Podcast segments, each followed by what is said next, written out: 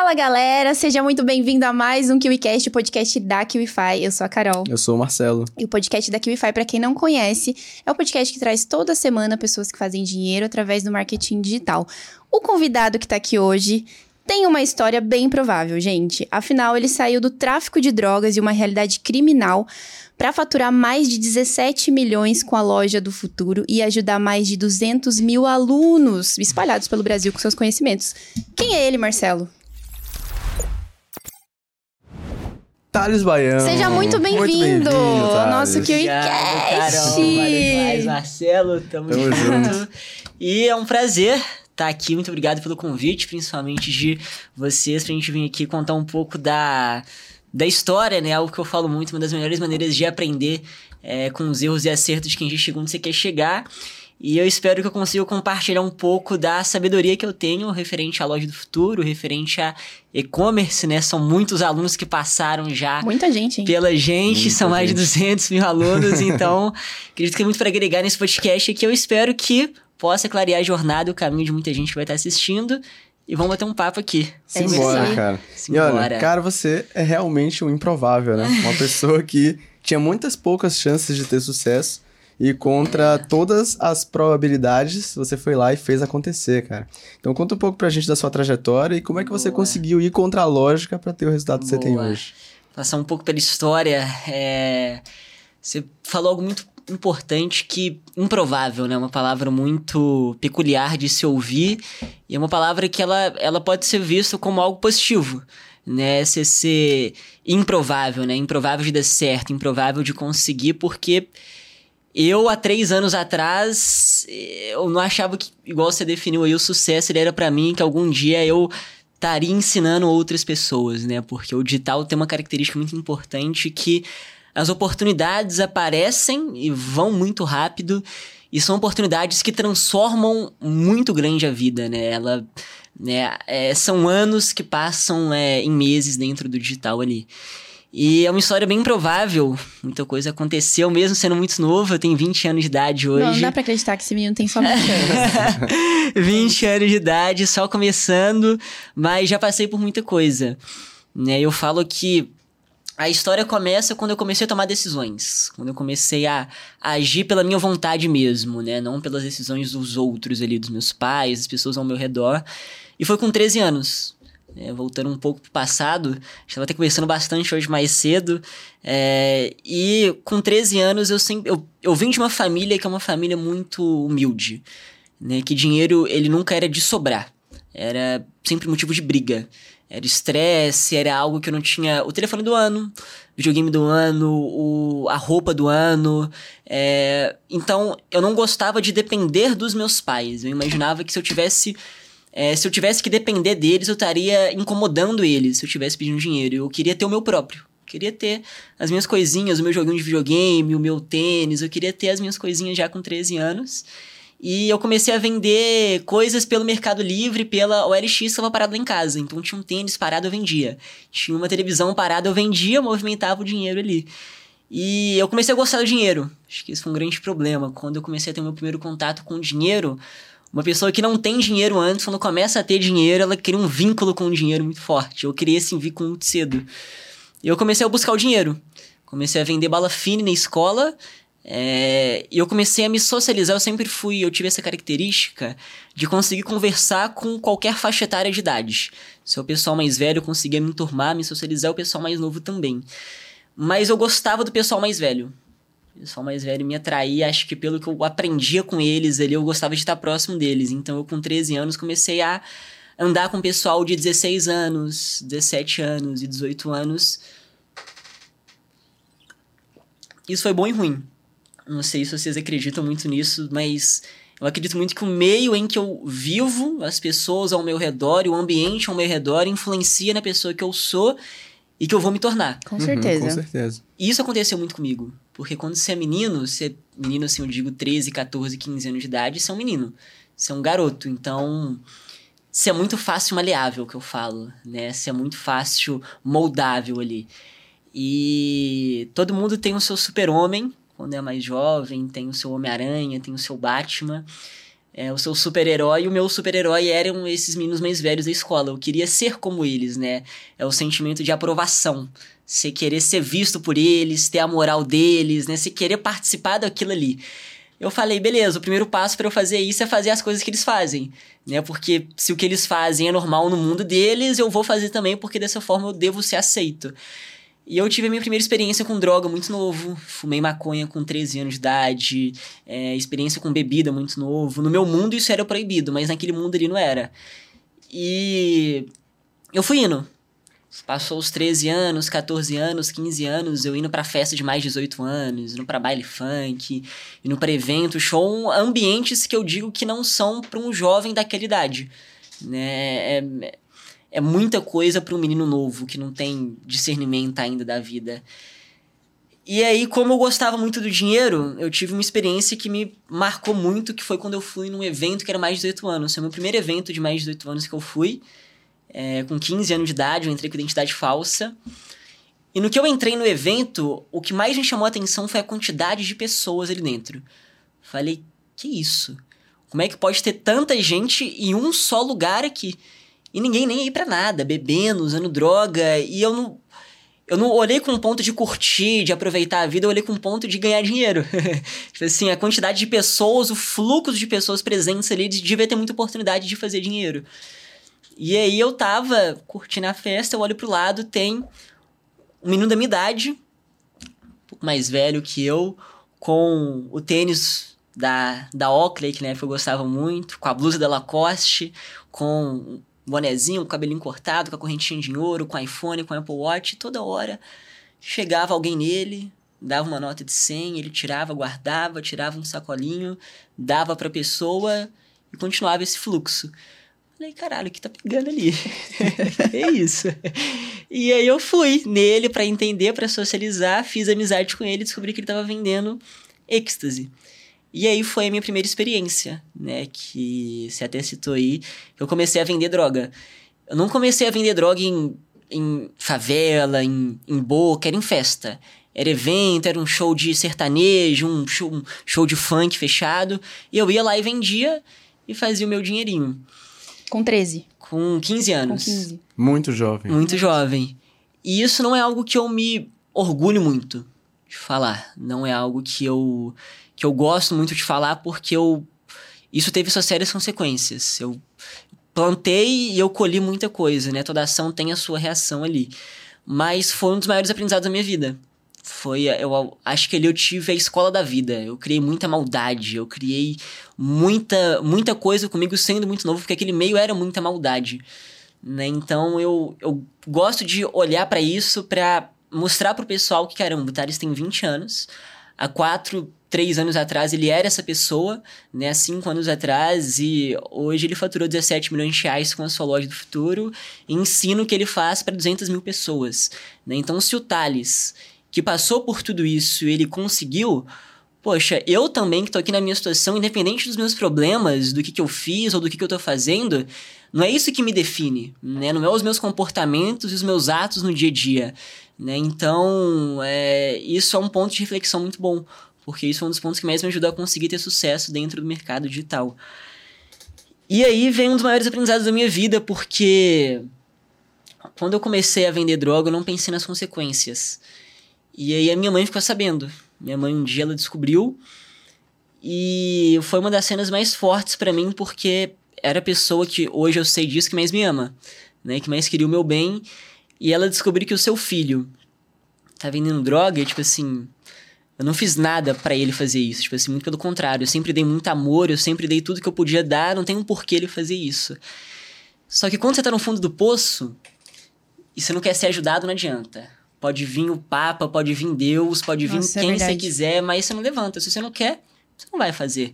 O primeiro passo é o, é o querer, né? O desejo. E eu não queria mudar. Eu não via sentido em mudar. Na minha cabeça, tudo era passageiro. E uma hora ia passar, uma hora ele ia esquecer. A minha fase estava confortável. Eu consegui o que eu queria. Eu consegui o dinheiro, eu consegui as meninas, eu consegui ir- nas melhores festas, ter as melhores roupas, eu consegui o que eu queria. Eu estava confortável, sim. Então isso não foi motivo para mim parar. Mesmo minha mãe descobrindo, ela ficando sabendo, etc. Ela não me proibiu de continuar saindo. Nunca foi uma mãe de bater, de corrigir assim. Ela deixou a vida basicamente cuidar de mim e a vida cuidou. Né? A vida ela foi, ela agiu no momento certo. Não sei se algo superior lá em cima, enfim, o que o pessoal, o que vocês acreditam também, mas eu acho que tudo tem um porquê. E é no, nos erros, quando você cai, que você mais aprende. Hoje eu tenho muito essa, essa, essa visão. Quando eu caio, é o momento que eu mais tiro aprendizado ali, que eu mais cresço. E eu caí, né? Eu digo assim, na vida, eu fui internado com 16 anos de idade com pericardite. Foi alguns meses depois que eu comecei a vender, foi em fevereiro de 2019. O que, que é a pericardite? Pericardite é uma doença que inflama a membrana que envolve o coração, que é o pericárdio. E ele inflama o pericárdio, ele fica espesso, ele fica grosso e ele impede o coração de trabalhar, ele faz assim. Hum. E por conta da pericardite eu tive vários outros problemas também. Eu tive um litro e meio de líquido no pulmão. Caramba. Não conseguia respirar sem oxigênio.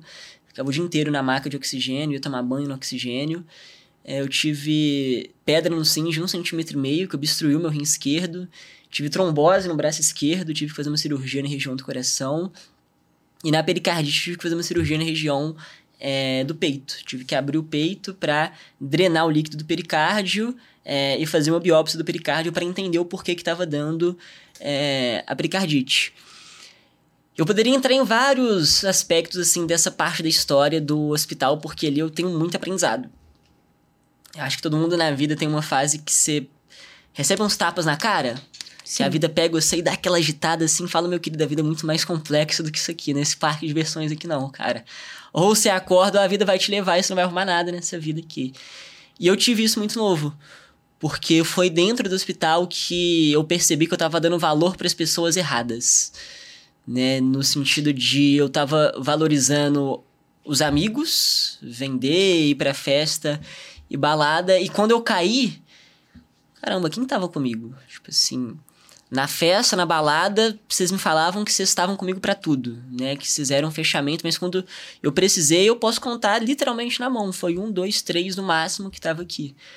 E a única pessoa que ficou realmente do meu lado foi a que eu menos esperava. Foi a pessoa que eu mais desprezei, que eu mais decepcionei, que eu mais machuquei, que eu mais desvalorizei, que foi minha mãe. Minha mãe dormiu comigo 44 dias no hospital.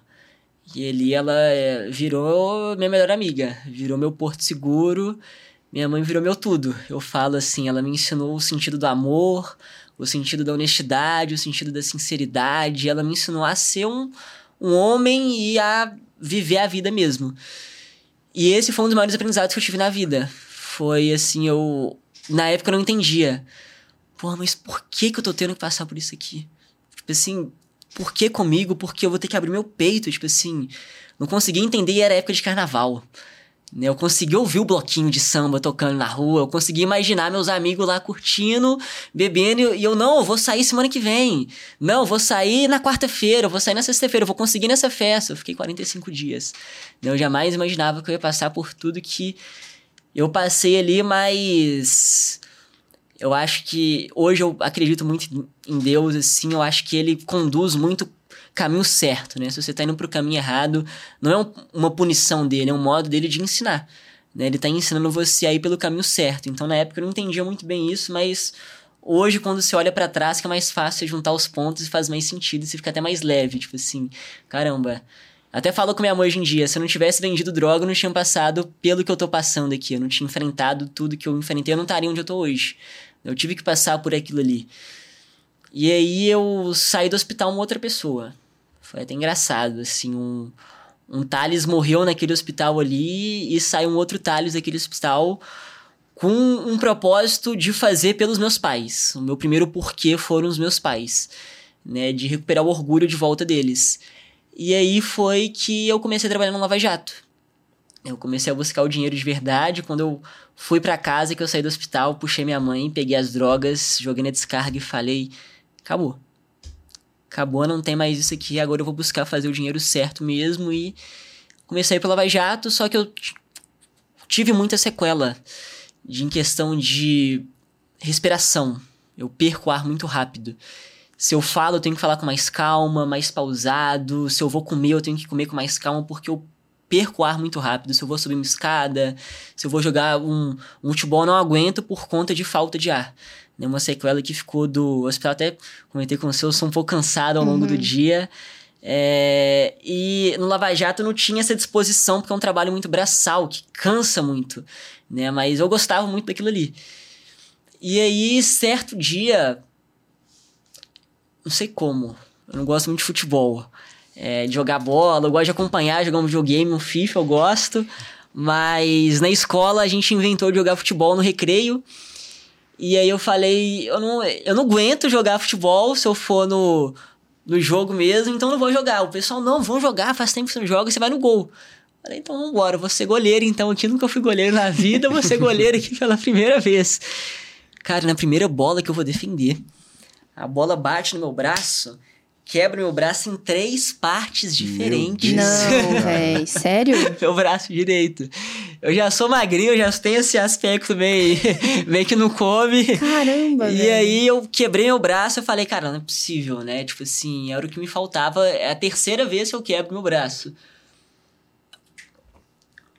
Só que foi esse quebrar o braço que me fez entrar pro digital. Porque eu sempre fui muito inconformado, né? Não gostar de depender dos outros. E aí eu com o braço quebrado, tava em casa, sem fazer nada. Aí eu desço as escadas, eu abro o armário, e aí eu pego o notebook velho, que faltava duas teclas com o braço direito quebrado. Eu começo a usar a internet, começo a usar a internet, começo a usar a internet, até que um dia eu pesquiso no YouTube e, cara, quer saber? Como é que eu ganho dinheiro rápido e fácil pela internet? Aí eu jogo no YouTube, isso era 2019. E eu conheci, eu já gostava de dinheiro, né? Eu já gostava de vender, já gostava de vendas. Eu descobri que eu podia vender pela internet com o meu notebook que eu tava usando ali, que faltavam duas teclas, mas mal funcionava. Achei isso espetacular, né? Que eu conheci o mercado digital. E isso para mim era fabulante, assim. E o meu primeiro contato com o mercado digital foi pelos afiliados, né? O mercado digital, basicamente, é você ganhar dinheiro pela internet, né? Você se monetizar de alguma forma pela internet, tem várias formas de você fazer isso. É, seja afiliado, seja PLR, seja dropshipping, seja concurso, mentoria, apostas, investimentos, tudo que envolve você usar a internet para fazer dinheiro. Uhum. Eu comecei pelo afiliado, né? Você vender cursos de outras pessoas ali, infoprodutos.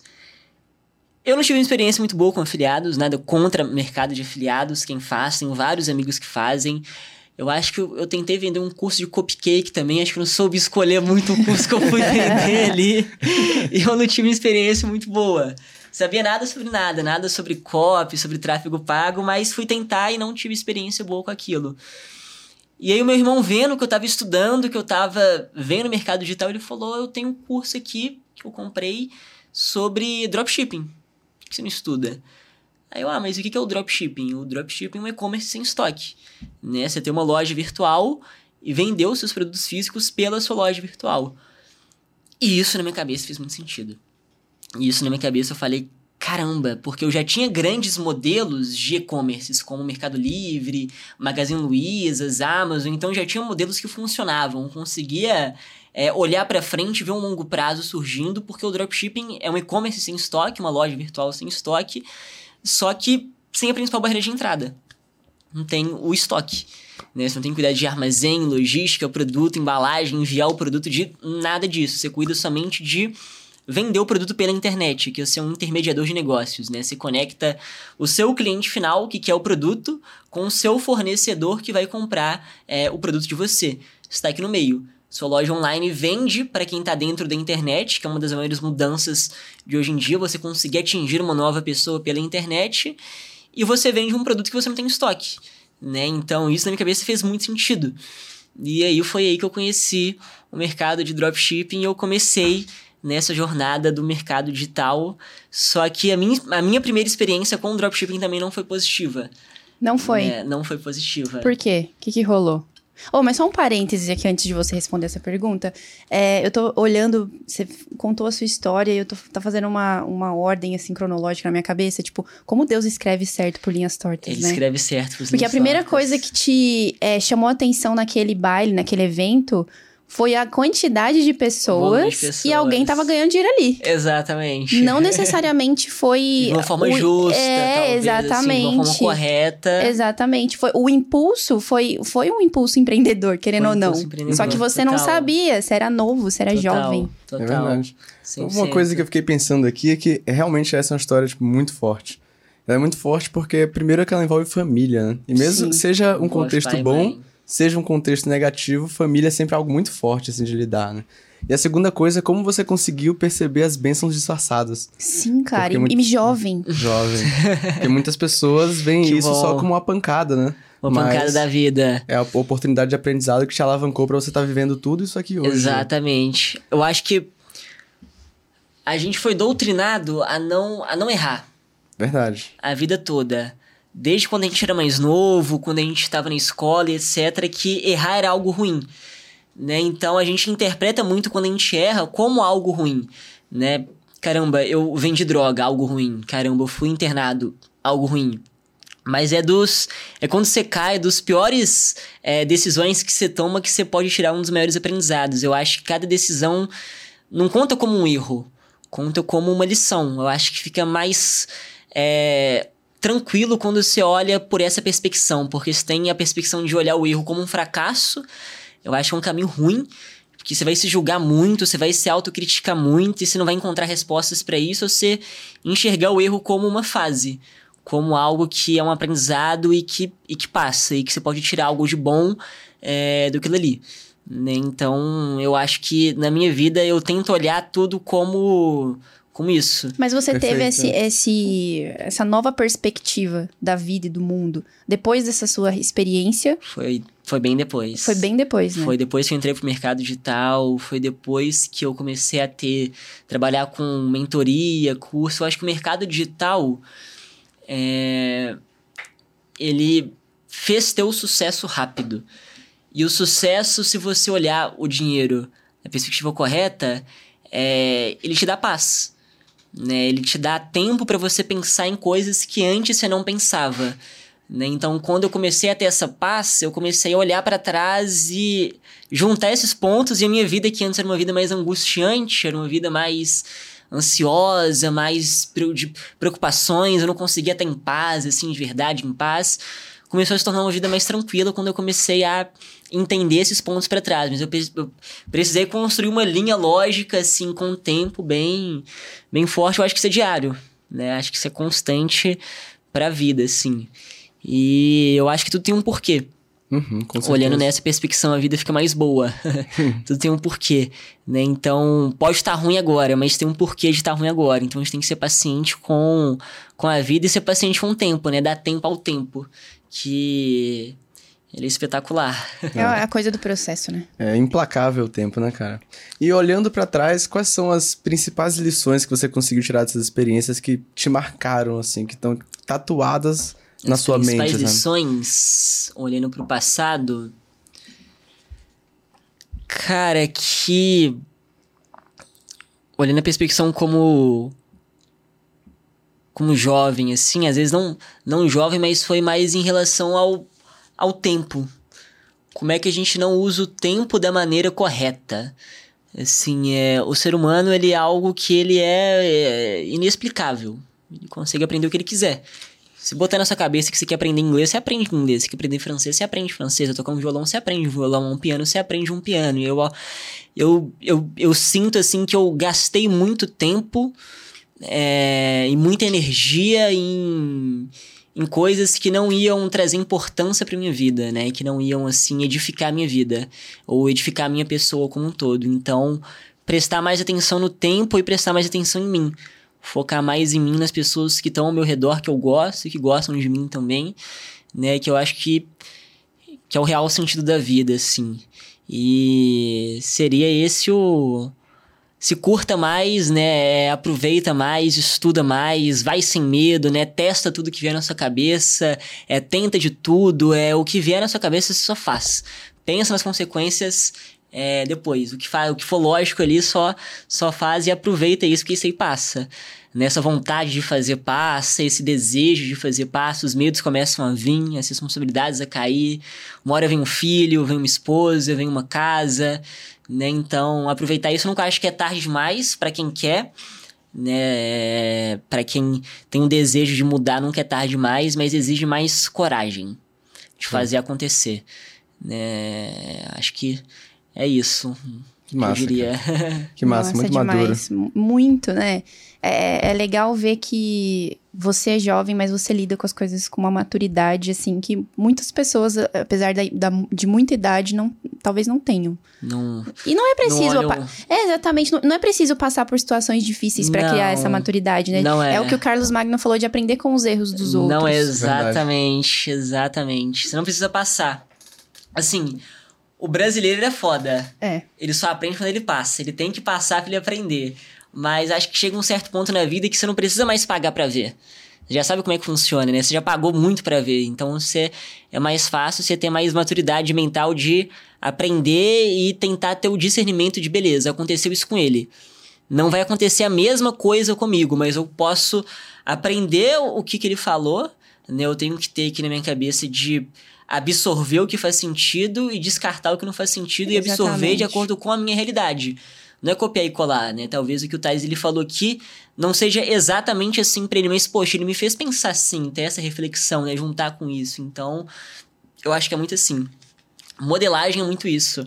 É um dos conceitos que eu mais aplico para minha metodologia, né, que foi o, o método responsável por fazer chegar onde eu cheguei, foi muitos anos da modelagem.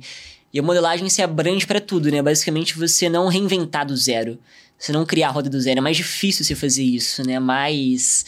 é, não tem sentido. É, eu- tudo que já aconteceu e vai acontecer só tá acontecendo de novo em momentos, em situações diferentes, mas já aconteceu antes, né? Então você não vai ser o novo cara que vai mudar tudo, que vai Sim. inventar, que vai reinventar o mundo. Não, é muito mais fácil você começar uma obra que ainda não acabou. Né, você aprimorar essa obra, né? Você não é, reinventar nada do zero, aproveitar o que deu certo pra alguém ao seu favor. Então, eu quero aprender a tocar um violão.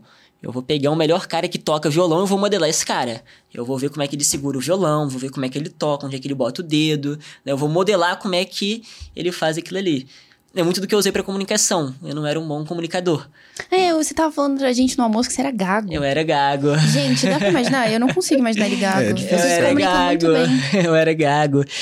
E isso é uma das coisas mais fodas de até a gente pegar de aprendizado para as pessoas entenderem que o ser humano é capaz do que ele quer. Assim, basta ele querer. Né? É, eu era gago. Se eu fosse fazer uma apresentação na escola, eu chorava porque eu não conseguia conversar, não conseguia explicar o que eu ia falar. Mas a partir do momento que eu queria fazer isso, eu queria muito falar, eu queria muito explicar, eu queria muito ajudar o próximo, eu esqueci que eu era gago. Né? E eu modelei muito uma pessoa que me ajudou muito na comunicação. Que era muito boa na comunicação, observava muito como é que ela gesticulava, como é que ela falava, dava os pontos certos nas falas, né? Como é que ela ia indo e eu fui modelando e nada que o desejo e a prática não leva à perfeição. Né? Se você tem um desejo e você pratica aquilo ali com constância, porque nada é da noite pro dia, né? ninguém mudou o mundo da noite pro dia, nem sozinho também. Então, nada que a paciência, o desejo e a constância não leva à perfeição. Então, Fantástico. Agora, pegando um, um pouco das suas especialidades, né? E da sua experiência no mercado de drop. E também do que você tá trazendo aqui pra gente, né? O, que, é necessário uma pessoa aprender nesse mercado pra conseguir se desenvolver de forma prof- profissional? tá. Falando do de drop agora mesmo. Falando de drop, né? Uma loja virtual sem estoque. Isso. É... Eu não acho que tem uma fórmula mágica. Eu não acho Perfeito. que tem um, um passo a passo mágico que você vai seguir, você vai fazer assim, assim, assado. Eu acho que a sua experiência molda a sua metodologia. Cada um tem a sua. Você pode aprender com a do outro, mas não vai ser exatamente como a do outro. E eu, eu tenho a minha fórmula pessoal do como eu fiz e do como eu acredito, que não necessariamente vai dar certo para todo mundo, mas eu tento passar de uma forma simples e didática e espero que os outros tenham um discernimento de adaptando o que eu tô passando para a realidade deles ali. E eu acho que o primeiro passo é um passo sempre interno. Legal. Eu sempre falo.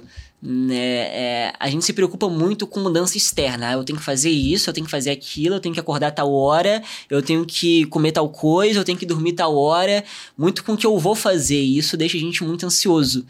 Né? E eu falo que o fazer Você pegar e se aprender a mexer numa ferramenta, a mexer num checkout, a mexer num gateway, qualquer pessoa consegue aprender.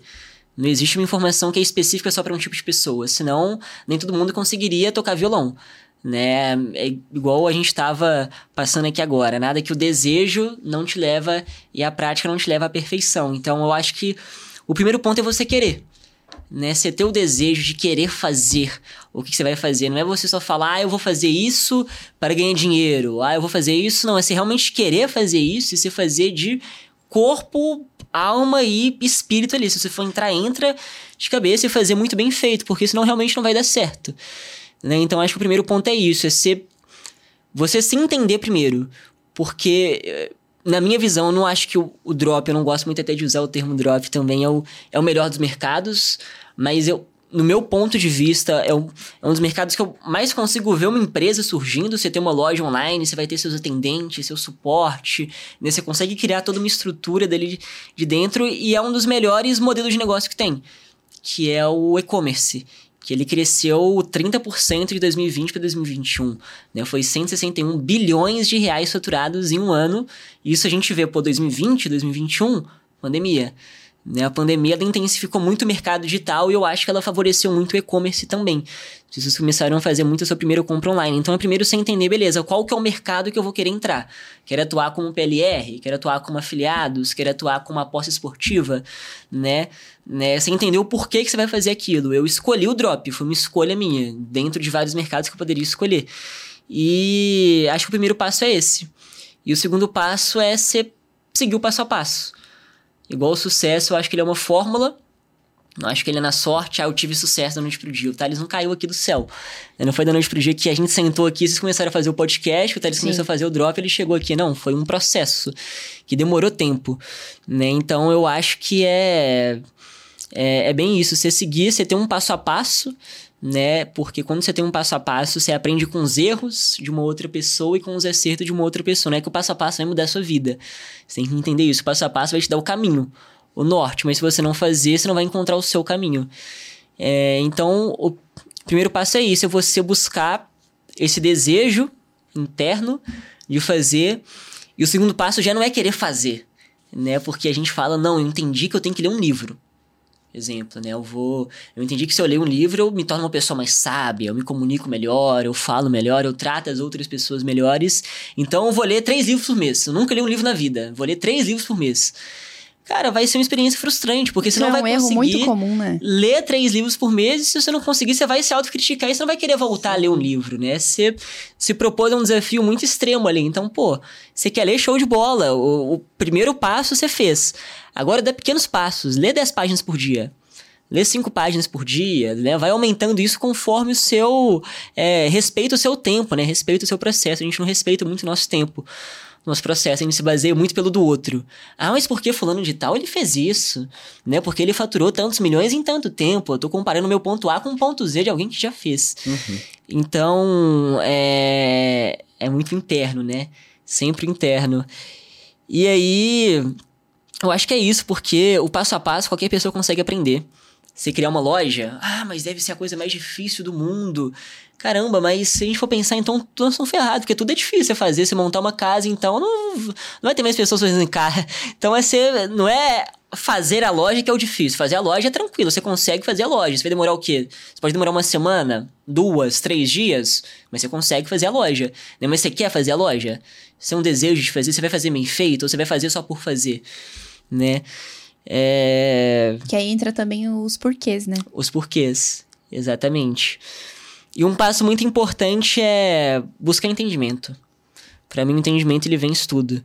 Ele, muitas das vezes, a gente não consegue fazer pela falta de entendimento, que gera a complexidade, que gera a dificuldade, que gera a procrastinação. Ah, mas eu sou procrastinador. Qualquer pessoa é procrastinador, né? Mas isso não pode ser improdutivo a vida inteira. E normalmente a gente deixa de ser produtivo porque a gente não entende, a gente não tem clareza, a gente está confuso, perdido. Né? Então, para você vencer a procrastinação, você tem que buscar o um entendimento. Buscar o conteúdo, buscar o conhecimento, porque ele leva a clareza. E a clareza leva a confiança. E só assim você consegue fazer, você consegue é, agir ali. Então, você tendo isso, você tendo entendimento sobre o passo a passo, sobre o método, sobre como é que funciona, né? Falta agora só você fazer. Perfeito. Aí é com você. Falando sobre, sobre método, né? Que a galera que tá aqui com a gente, ela tem muitas pessoas que estão iniciando no marketing Isso é digital. muito bom. E eu sei que você tem uma metodologia simples e muito honesta, assim, de tratar. Você já falou, ó, não necessariamente vai funcionar para todo mundo, porque você carrega essa, essa responsabilidade de ter um mercado profissional. Sim. E até batendo um papo com você ontem, quando a gente se encontrou pela primeira vez, você falou dos três pilares que você acredita para que uma pessoa tenha sucesso no dropshipping. Uhum. Que são é, mineração, lapidação e divulgação. Isso. Poderia falar um pouco sobre eles? Ótimo. Eu vou voltar só um pouquinho antes, Uhum. porque quando eu comecei, eu. A minha jornada também não foi uma jornada que foi da noite pro dia. Né? É, quando eu iniciei, eu. Eu não sei vocês, mas quando eu vou entrar em algo, eu, eu entro pra fazer bem feito ali. Então, quando eu conheci o Drop, eu me fechei durante o mês de setembro de 2019 inteiro. Esqueci que era sair, festa, namorada, só para estudar e devorar isso aqui. E aí vai o Thales, todo feliz, animado em outubro, para tentar fazer. Né? E aqui a gente tem que investir dinheiro em anúncios, né? em propagandas que vão aparecer para as pessoas nas redes sociais. Eu não tinha dinheiro para investir. E aí eu pedi o cartão de crédito da minha Steam emprestado para investir dinheiro, achei que eu era o sabichão, que eu já sabia de toda a ansiedade, a pressa de querer fazer acontecer rápido, de querer virar rápido. Eu testei primeiro produto, nada. Segundo produto, nada. Terceiro produto, nada. Quarto produto, nada. o quinto produto, nada também. Eu perdi 1.500 reais, não tive nenhum resultado. E aí vem, eu não consigo, eu não sou bom, eu não sou capaz, não é pra mim, eu não vou dar conta, eu sou jovem demais, é só pra gênios, é só pra um tipo de pessoa. É, e vem os altos julgamentos, né, de, do mundo externo, o que, que minha mãe vai pensar, meu pai vai pensar, minha tia vai pensar, não tem nem dinheiro pra pagar minha tia, e o que, que eu tô pensando de mim mesmo, né? Tô na merda. E aí veio esses pensamentos que sempre vêm, né, de você achar que o sucesso não é pra você, que você não é capaz. E isso era por conta da complexidade. Porque naquela época, 2019, o conteúdo ele era muito escasso. Faltava muita informação, né? Faltava muito pedaços de quebra-cabeça ali e eu não tava conseguindo entender. Eu não tava conseguindo executar, logo eu não tava conseguindo ganhar dinheiro. E eu falei, cara, não, não é possível, tem que ter um jeito de eu conseguir entender. É, se tal pessoa conseguiu o resultado, eu também consigo. Ele não é melhor do que eu. Ele não é mais inteligente do que eu, ele pode ser mais persistente que eu, mais dedicado que eu. Isso realmente ele pode ser, mas melhor do que eu, mais inteligente, isso ele, ele não pode. Então, se ele conseguiu, eu também consigo. Essa era a minha visão, né? E eu lembrava muito da época do hospital, né? Quando eu não tava conseguindo ter sucesso, eu lembrava muito o porquê que eu tava fazendo. Que não era por mim, era pela minha mãe. Eu lembrava muito por quem que eu tava fazendo, que não era por mim, era por algo muito maior do que, do que eu, do que só o dinheiro. É claro que eu queria o dinheiro, né? Porque seria através do dinheiro que eu conseguia dar uma boa vida para os meus pais e recuperar o orgulho deles. Então, aquilo ali tinha que dar certo. E toda vez que eu caía, eu levantava, lembrando do hospital. Lembrava da minha mãe, lembrava do meu pai, lembrava dos momentos que eu passava no hospital. E eu falava, eu vou fazer acontecer. E aí eu comecei a pesquisar sempre muito curioso, uma característica que eu tento ter muito comigo é aberto a conhecimento, aprender sobre tudo e ouvir sobre tudo, nada é verdade absoluta. Eu não sou o dono da razão, ele também não é o dono da razão, então vamos trocar verdades aqui. É, e nessas indas e vindas que eu comecei a ter contato com o mercado americano. E o mercado americano, o modo de se fazer o drop naquela época lá era bem diferente daqui no Brasil. Ele não era tão complexo, não tinha tantos detalhes, tantas informações, era mais simples. E aí eu comecei a pegar esse método ali de fora, esse jeito de se fazer o drop ali de fora e adaptar para o Brasil, né? E trazer essa experiência para o Brasil e esse conhecimento lá de fora com o meu conhecimento aqui no Brasil, a gente juntou e deu a loja do futuro. Né? Foi 15 meses depois, a gente tinha faturado 15 milhões de reais. Com 17 anos de idade, 16 para 17 anos de idade, um menino que do nada, que desceu o quarto de casa, era lavador de carros, quebrou o braço, abriu um notebook que faltava duas teclas, montou uma loja e 15 meses depois a loja faturou mais de 15 milhões de reais e os próximos meses passou de 17.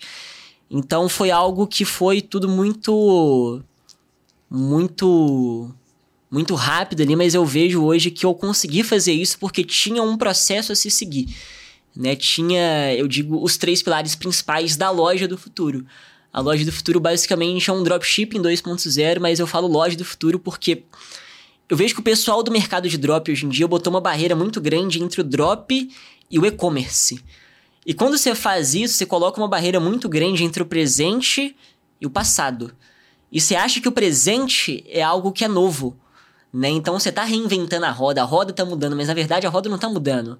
Ela só está se adaptando com a época que a gente está vivendo agora. A roda ela é a mesma. As pessoas sempre compraram. Sempre teve propaganda, sempre teve anúncios. Se a gente for pensar, se a gente for adaptar para os tempos de antes, é as redes sociais, a internet antigamente era televisão. O Facebook era a Globo, a Band era o Instagram, né? E queria prender a atenção do pessoal ali ao longo da transmissão e ficava rodando propaganda e patrocinado ali era só adaptou, já aconteceu antes, né? E eu sinto que o drop, o pessoal que se denomina dropshipper fez muito isso, porque o drop na verdade é não é um modelo de negócios, é um modelo de logística. É um e-commerce sem estoque, mas é um e-commerce, só é sem estoque. Né? A ideia é a mesma, de loja online, de produto físico, de vender, de comprar, de se comunicar. O que mudou é que hoje, na época de hoje, a gente consegue chegar a ter uma nova pessoa mais fácil, né? Então, eu olhei muito para isso. Então, é mineração produto, o que é a alma do meu negócio, é o coração do meu negócio, que vai fazer as pessoas se moverem a comprar é o meu produto, é o que eu tenho aqui a minha lapidação, que vai ser o como eu apresento o meu produto para o meu cliente final. De nada adianta eu ter uma Ferrari se eu não sei dirigir, né? Então, de nada adianta se eu tenho um bom produto se eu não sei me comunicar com a pessoa. É o mesmo caso do iPhone, né? Eu, Thales, eu quero comprar um iPhone. E aí eu entro na Apple, não vou entrar na Apple, pegar o iPhone, sair andando e pronto, esse iPhone é meu. Vou passar por um atendente antes, ele vai me atender e me vender o iPhone. Ele vai ver que eu sou jovem, eu já tenho Apple, ele vai me atender de uma certa maneira né? Vai usar minhas gírias, meus jargões, vai adaptar a sua comunicação para me vender esse produto. Se ele pega esse mesmo produto e entra minha mãe, que nunca teve um iPhone, e ele usar a mesma comunicação que ele teve comigo com a minha mãe, ela vai comprar? Não. Não compra. Então a lapidação é justamente isso. É você apresentar o seu produto da maneira certa para o seu cliente, porque tudo começa e termina nas pessoas, eu acredito muito nisso, né? E para entender sobre vendas, a gente tem que entender sobre pessoas. Então, para entender sobre pessoas, né, é, para eu conseguir vender, eu tenho que entender quem que usa as redes sociais. Por que, que elas compram? Né? O que, que faz elas comprarem? E a gente, estudando isso e vendo isso, a gente vê que as pessoas não compram por um comportamento normal. Exemplo, você vai comprar um teclado para o seu, pro seu setup. Você pesquisa onde? Você vai no Facebook? Não ah, em primeiro lugar. Aquele, no Google. Aquele, no Google. Você vai mais na razão, você pesquisa mais no Google. Então, esse é o mesmo ponto. A gente não entra no Instagram, no Facebook para falar, ah, eu vou comprar aquele teclado que eu vi ontem lá no Facebook. Não, é bem improvável a gente fazer isso, é mais pelo Google. Então, você entendendo isso, você vê que as pessoas não compram pela razão, compram pela emoção. Isso é algo muito bom porque a gente toma no dia a dia 90% das decisões em cima das nossas emoções. Né? Não em cima da razão, em cima de alguma emoção, de alguma experiência que eu tive e determina essa ação que eu estou tomando aqui. E você entendendo isso, você vê que o que faz você mexer com essas emoções da pessoa é o seu produto. E é como você se comunica o seu produto para essa pessoa. Né? Então, a mineração é muito isso, você encontrar um produto que você consiga mexer com as emoções da pessoa. Não é encontrar qualquer produto no drop. Você não, é, você não vai vender uma caneca, você não vai vender uma capinha. Você encontrar um produto que mexa com as emoções, porque vai ser isso que vai fazer a pessoa comprar. Ela compra na emoção, no impulso.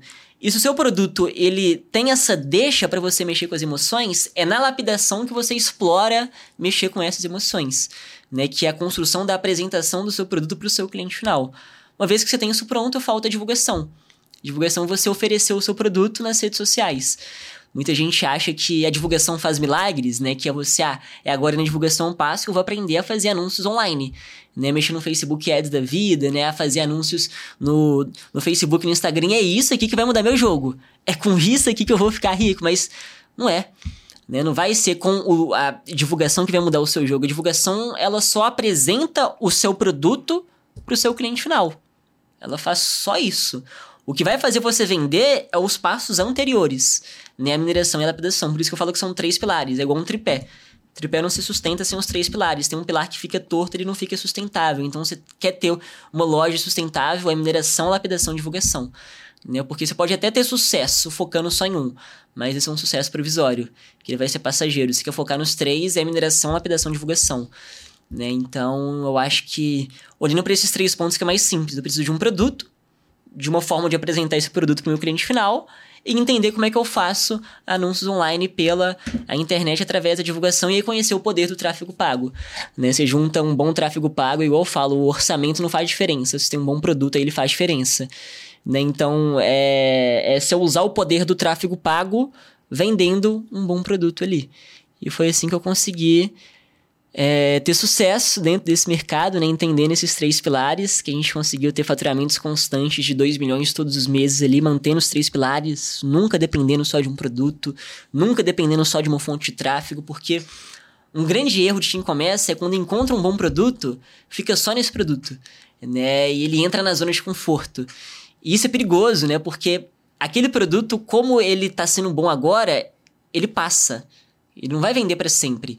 Né? E como esse produto vende bem, tem centenas e milhares de outros produtos que também vendem bem. Uhum. Né? E eu acredito muito na ideia, a gente chegou a vender 150 mil por dia, 200 mil por dia, que é muito mais fácil você vender 200 mil por dia com 5, 6 produtos, 10 produtos do que com um produto só. É muito mais sustentável, é né? muito mais seguro, tem muito mais pre previsibilidade assim. Então é basicamente você tem uma roda, você quer fazer essa roda girar no automático. Você bota aqui a mineração, a lapidação, a divulgação. Você bota só a mineração, ela não roda. A mineração e a lapidação, ela não roda. Agora você bota os três pilares, ela roda no automático, tranquilo. Então, o primeiro passo para quem está ouvindo, eu sei que pode ser, às vezes, é, algo novo para muita gente. Às vezes, para muita gente não está fazendo sentido agora, mas uma coisa que eu falo é que tudo que você escuta pela primeira vez não faz sentido né? Tudo que você escuta pela primeira vez te dá medo. Você tá fora agora da sua zona de conforto. O que, você tá ouvindo aqui agora? Você não tem autoridade sobre o que você tá ouvindo, então você fica inseguro mesmo. É um processo normal do ser humano. É, Pô, mas eu não entendi isso, eu não entendi aquilo. Eu não me preocuparia muito com isso.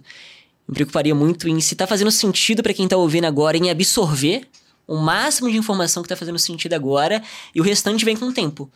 Né? O restante você vai assimilando com é, o tempo ali. O importante é fazer sentido. Você tem que entender tudo. Nas pequenas partes aqui, pílulas, você tem que estar tá indo absorvendo para você.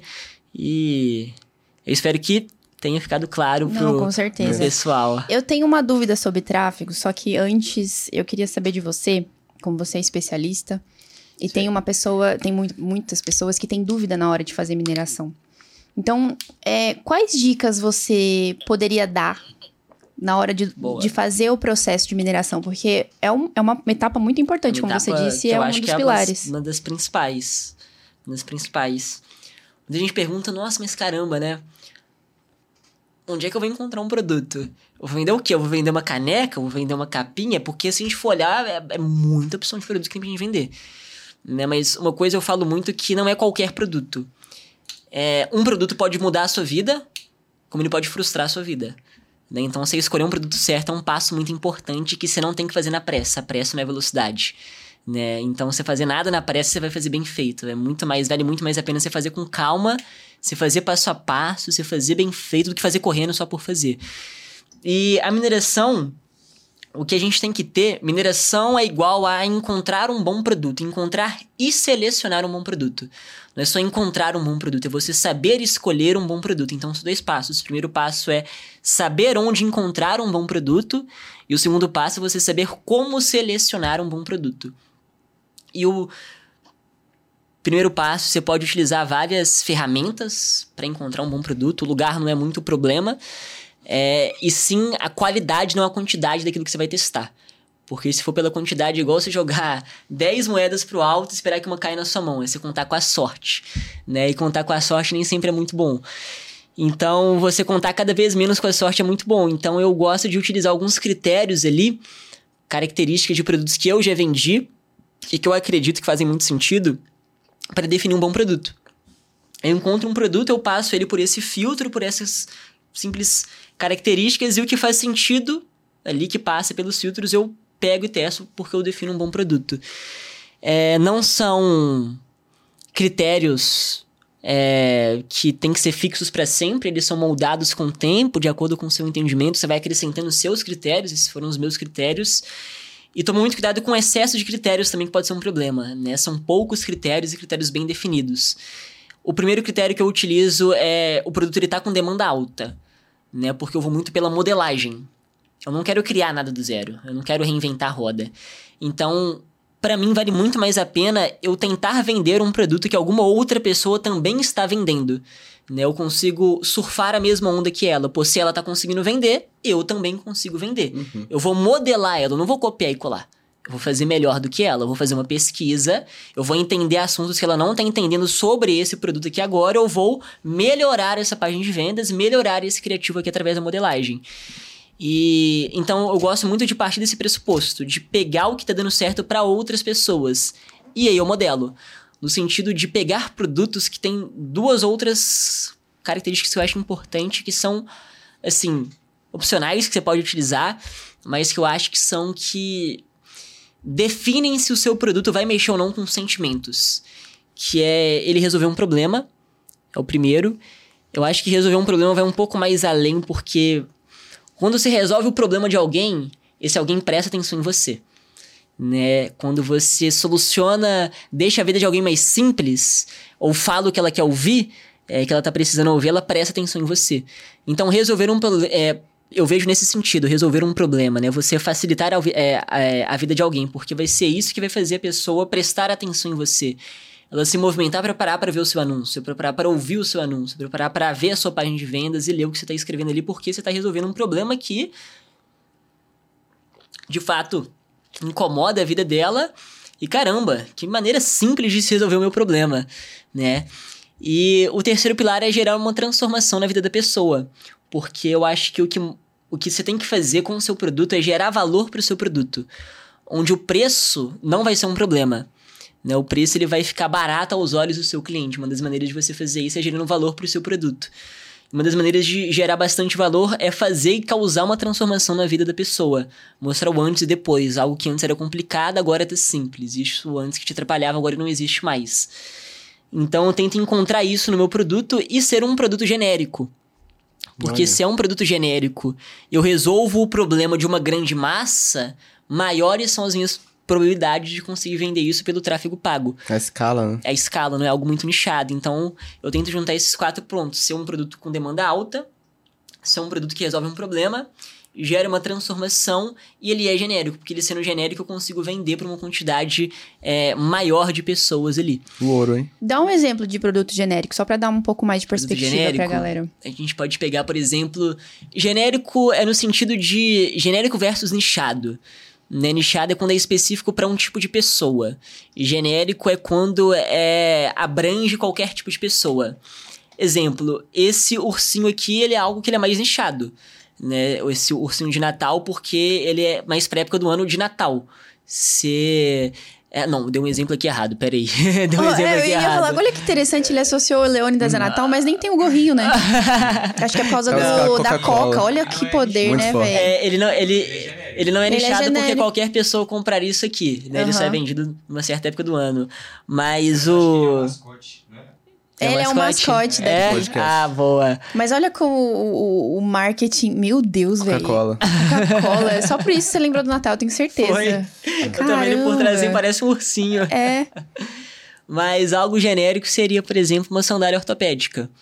Né? Algo que uma mulher jovem compraria, algo que uma mulher velha compraria.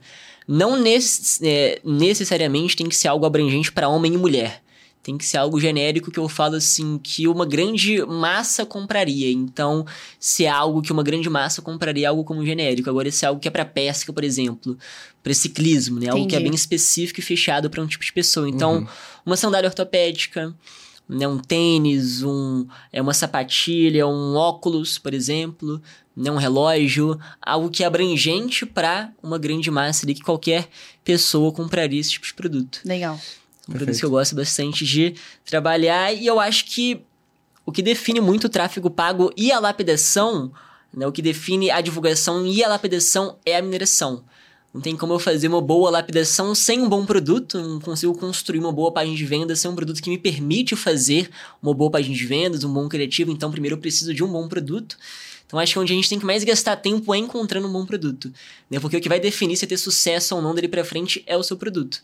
Né? O como que você vai criar a apresentação dele e fazer o tráfego pago. Então, começa lá de trás. A gente coloca o problema lá na frente já. Ele se preocupa com a divulgação, como é que eu vou fazer o tráfego pago? Meu Deus, o Facebook Ads é um bicho de sete cabeças. Né? Eu já me preocupo muito mais com o marketing em si, com o tráfego pago, do que com é, construir a base. Né? Eu falo muito que você quer construir um prédio. Não é um processo fácil construir um prédio. Né? Você não vai chegar no terreno, ah, vou construir um prédio ali. Não.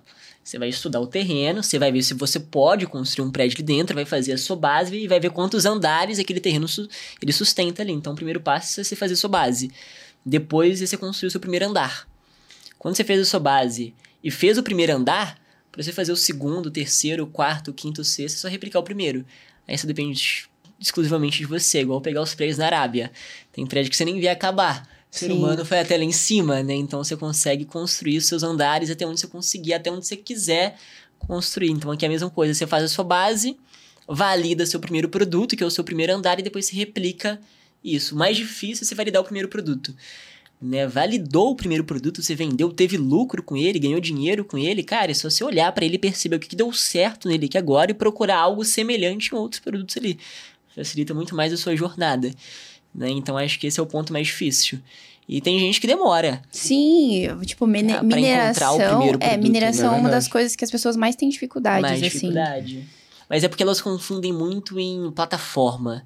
Em onde encontrar pelo produto e Legal, não pelo qual diz. tipo de produto eu tô encontrando. Elas estão querendo procurar sem antes saber o que procurar. Então, o foco tá qualquer tá coisa errado, serve. de repente. Exatamente. Quando você tem claro o que, você está procurando, você fala muito mais não do que sim, porque quando você não sabe o que está procurando, você não vai falar não para quê. Né? O que, que eu sei que é bom ou ruim aqui? Eu não sei. Né? Então eu tenho que ter alguns critérios para discernir o que, que é bom ou ruim daqui, para eu saber o que escolher e o que não escolher. Né? Porque eu vejo muita gente que. Ah, Thales, eu testei cinco produtos e não tive resultado. Tem dois tipos de pessoas que eu vejo. Eu testei X produtos e não tive resultado. Tem um tipo de pessoa que eu vejo que escolheu um bom produto, tinha um bom produto em mão, ela ia ganhar grana com aquele bom produto, mas não fez uma boa lapidação. Né? E eu vi pessoas que, cara, você não tá tentando vender isso aqui, você não vai conseguir vender. Né? Esse tipo de produto aqui não é um produto certo para você vender no drop. Realmente, se você tentar vender esse ou mais produtos como esse, você não vai ter resultado.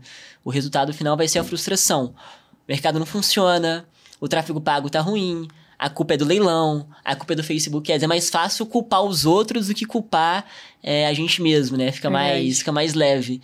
Uhum. Né? Então eu vejo muito, muito disso.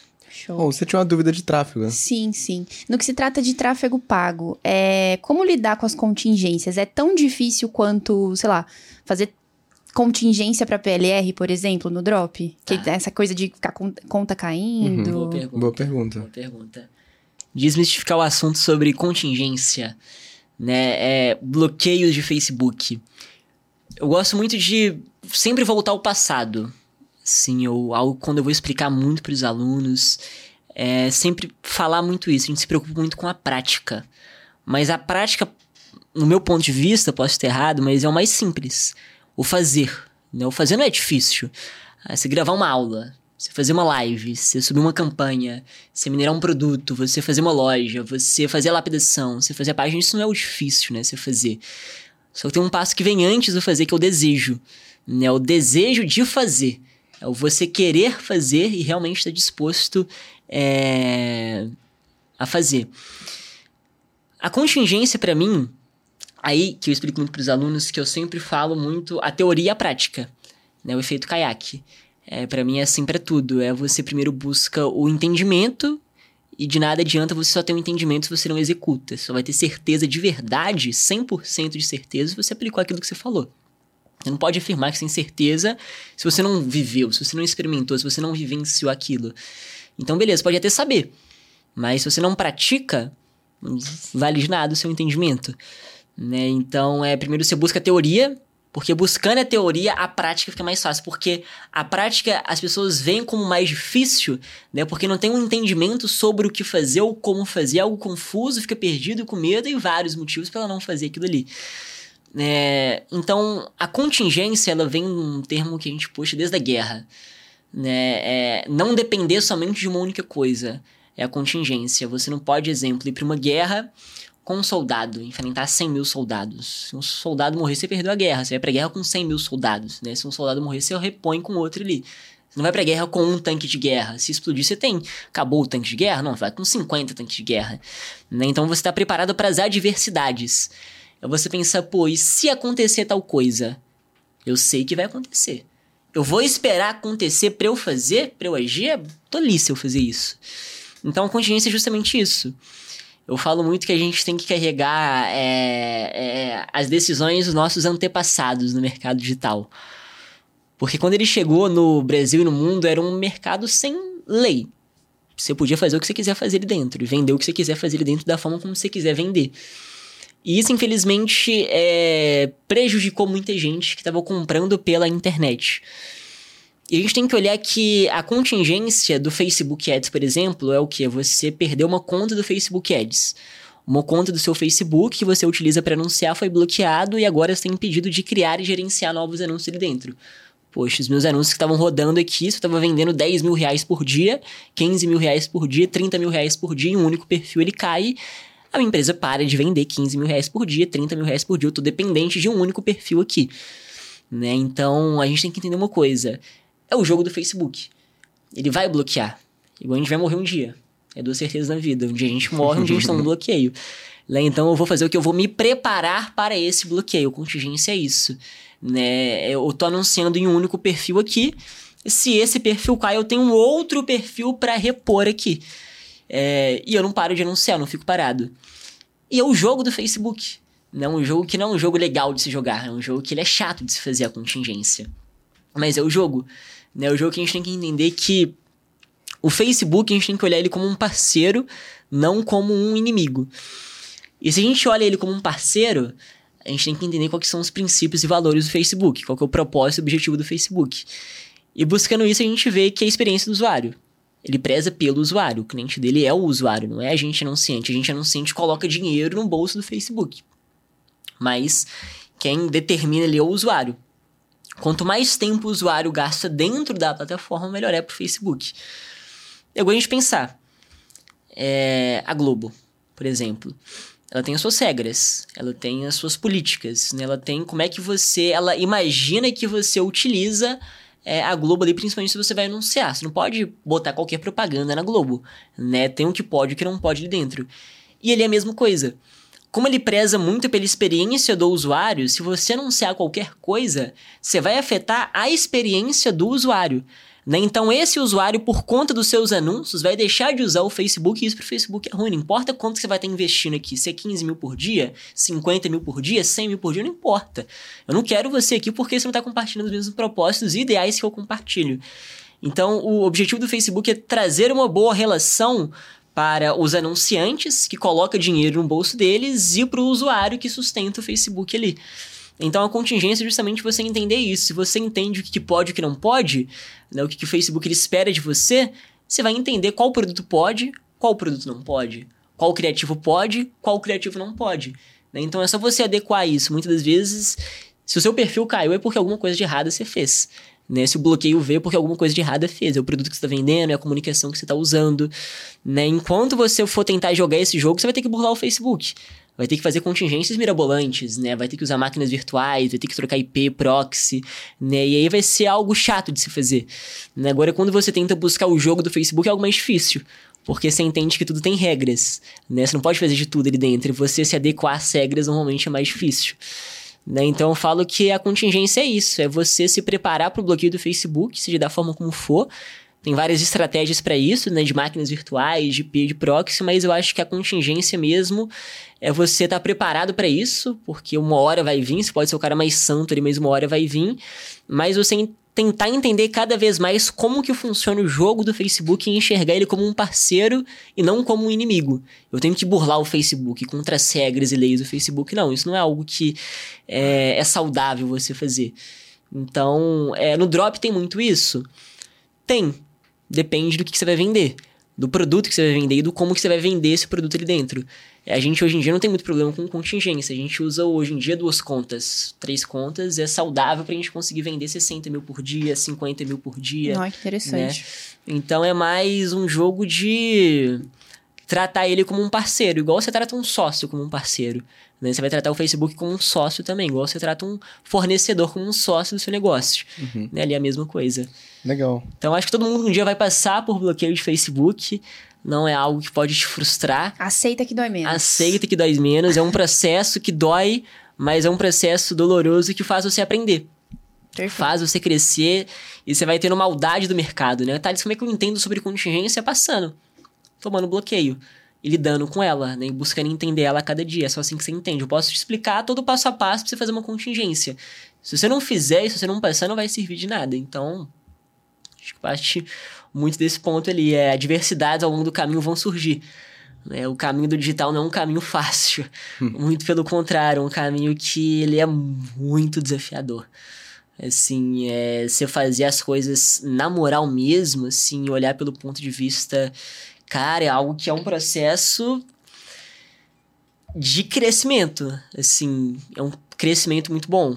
Porque dói. E dói bem, mas você cresce muito também. Então, o Vitória é muito bom por isso. Ele te ajuda em vários aspectos da vida como um todo, não só a ganhar dinheiro. Acho que é o primeiro ponto que ele faz é: beleza, você queria dinheiro, toma aqui, ó. Dinheiro, mas a vida não é só sobre dinheiro. Agora vamos conhecer o restante da vida aqui. O Digital ele permite que você faça muito isso, né? Porque ele te dá tempo. Algo que para mim é o ativo mais valioso do dia a dia hoje é o tempo, né? Então ele te dá tempo para você pensar. Que a gente no dia a dia a gente não tem tempo nem para raciocinar, para parar o por que eu tô fazendo o que eu tô fazendo, né? Mas por que eu tô fazendo isso? Eu realmente quero fazer isso? Eu nem penso, eu só vou no piloto automático.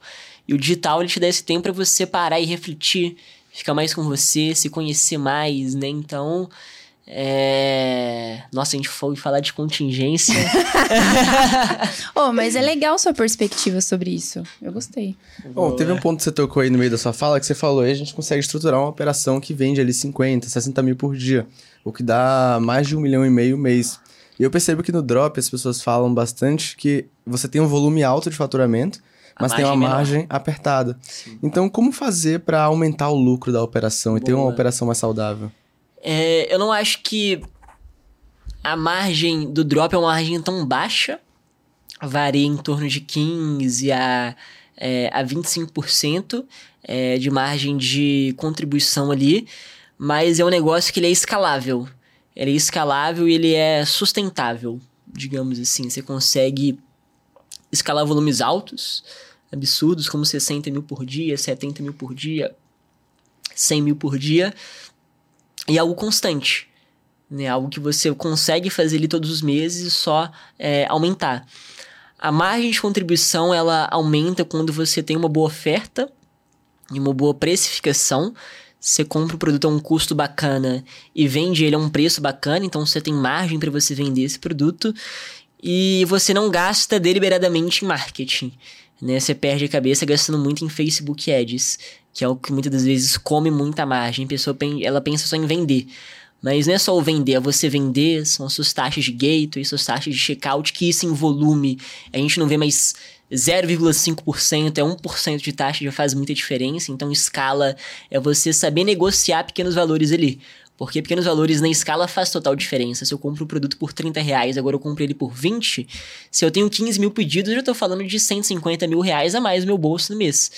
Né? Então é você saber negociar ali e você pensar, pô, eu tô tendo aqui 15 mil pedidos por mês. Eu tenho 50% dos pedidos é boleto, o restante é cartão e Pix. Desses 50 pedidos que são boleto, eu tenho 30% pago. Pô, isso aumentar para 50%, né? Melhorar a minha taxa de conversão de boleto, aumentar a minha taxa de conversão de, é, de Pix, aumentar a minha taxa de conversão de checkout. Então, é você não pensar só em vender. Né? As pessoas assimilam muito escala com só você socar investimento em marketing, socar uhum. investimento em tráfego. Verdade. Mas escala também é você estruturar o seu negócio para aguentar o volume, para aguentar receber as pessoas. Porque se do dia para noite você recebe 15 mil clientes, quem que vai recuperar?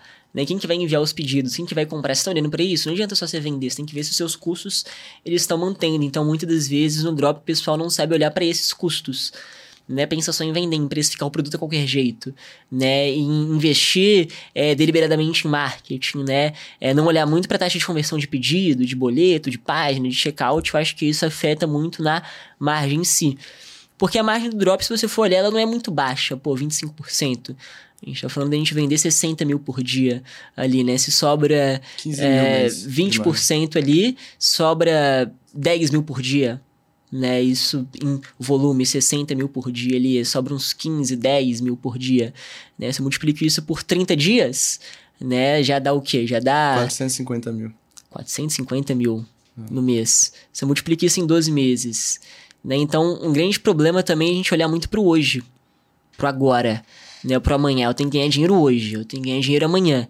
Eu não consigo pensar, as pessoas não pensam numa proporção de, ah, de 30 dias, a 60 dias, a 90 dias, né? Eu acho que o drop, nessa proporção, ele pode entregar é, muito resultado. Se você não olhar, tipo assim, só pro hoje, só pro agora, é, compensa bastante. E você vai ter uma empresa.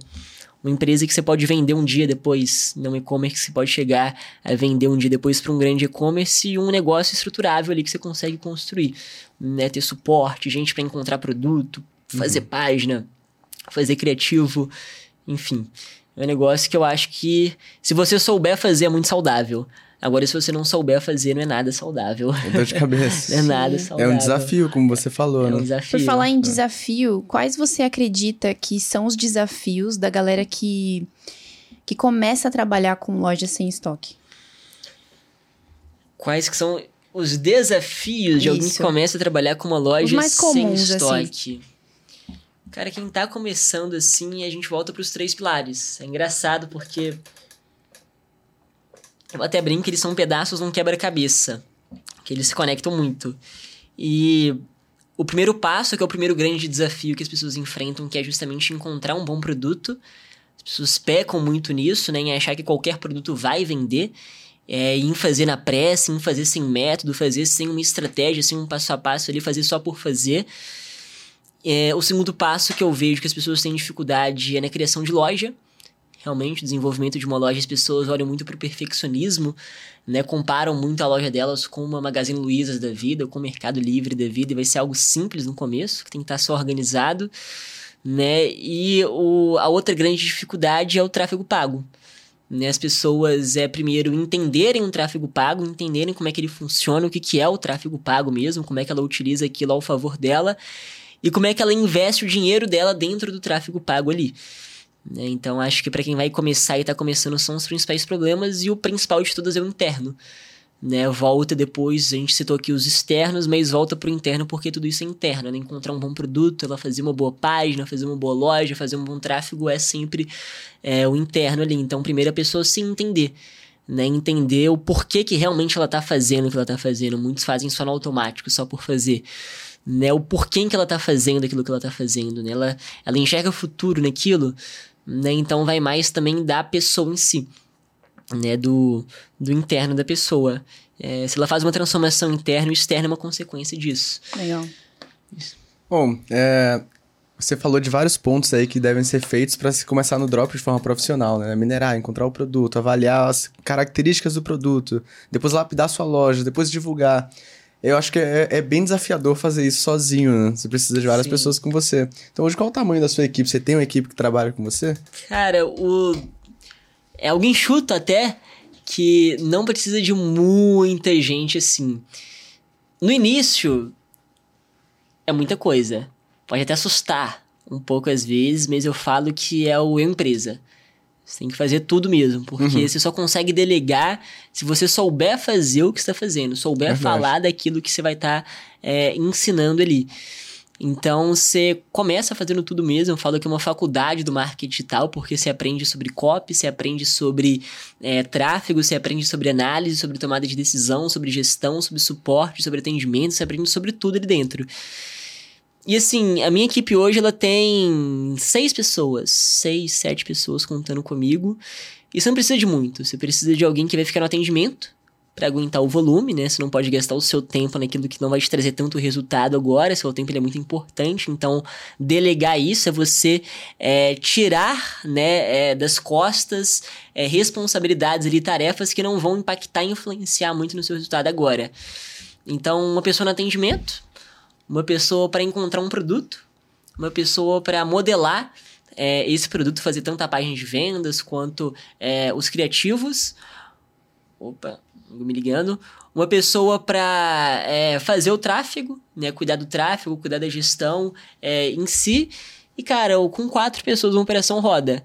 É, dependendo do tamanho, você coloca mais alguém para ficar no suporte, né? E eu, eu coloquei ele alguém para cuidar da gestão do negócio em si, porque é, os cursos e mentorias demandam muito tempo. Né? E um grande problema que aconteceu comigo foi que quando eu comecei esse caminho dos cursos e mentorias, eu acabei não tendo tempo para tocar o meu negócio, porque ou eu focava em um ou focava em outro. Né? E aquilo que eu estava fazendo do curso mentoria também era algo que eu não sabia fazer, eu não sabia me comunicar, não sabia conversar, dar uma aula, fazer uma live, essa responsabilidade eu não sabia assumir. Né? Então eu tinha que aprender a fazer aquilo ali.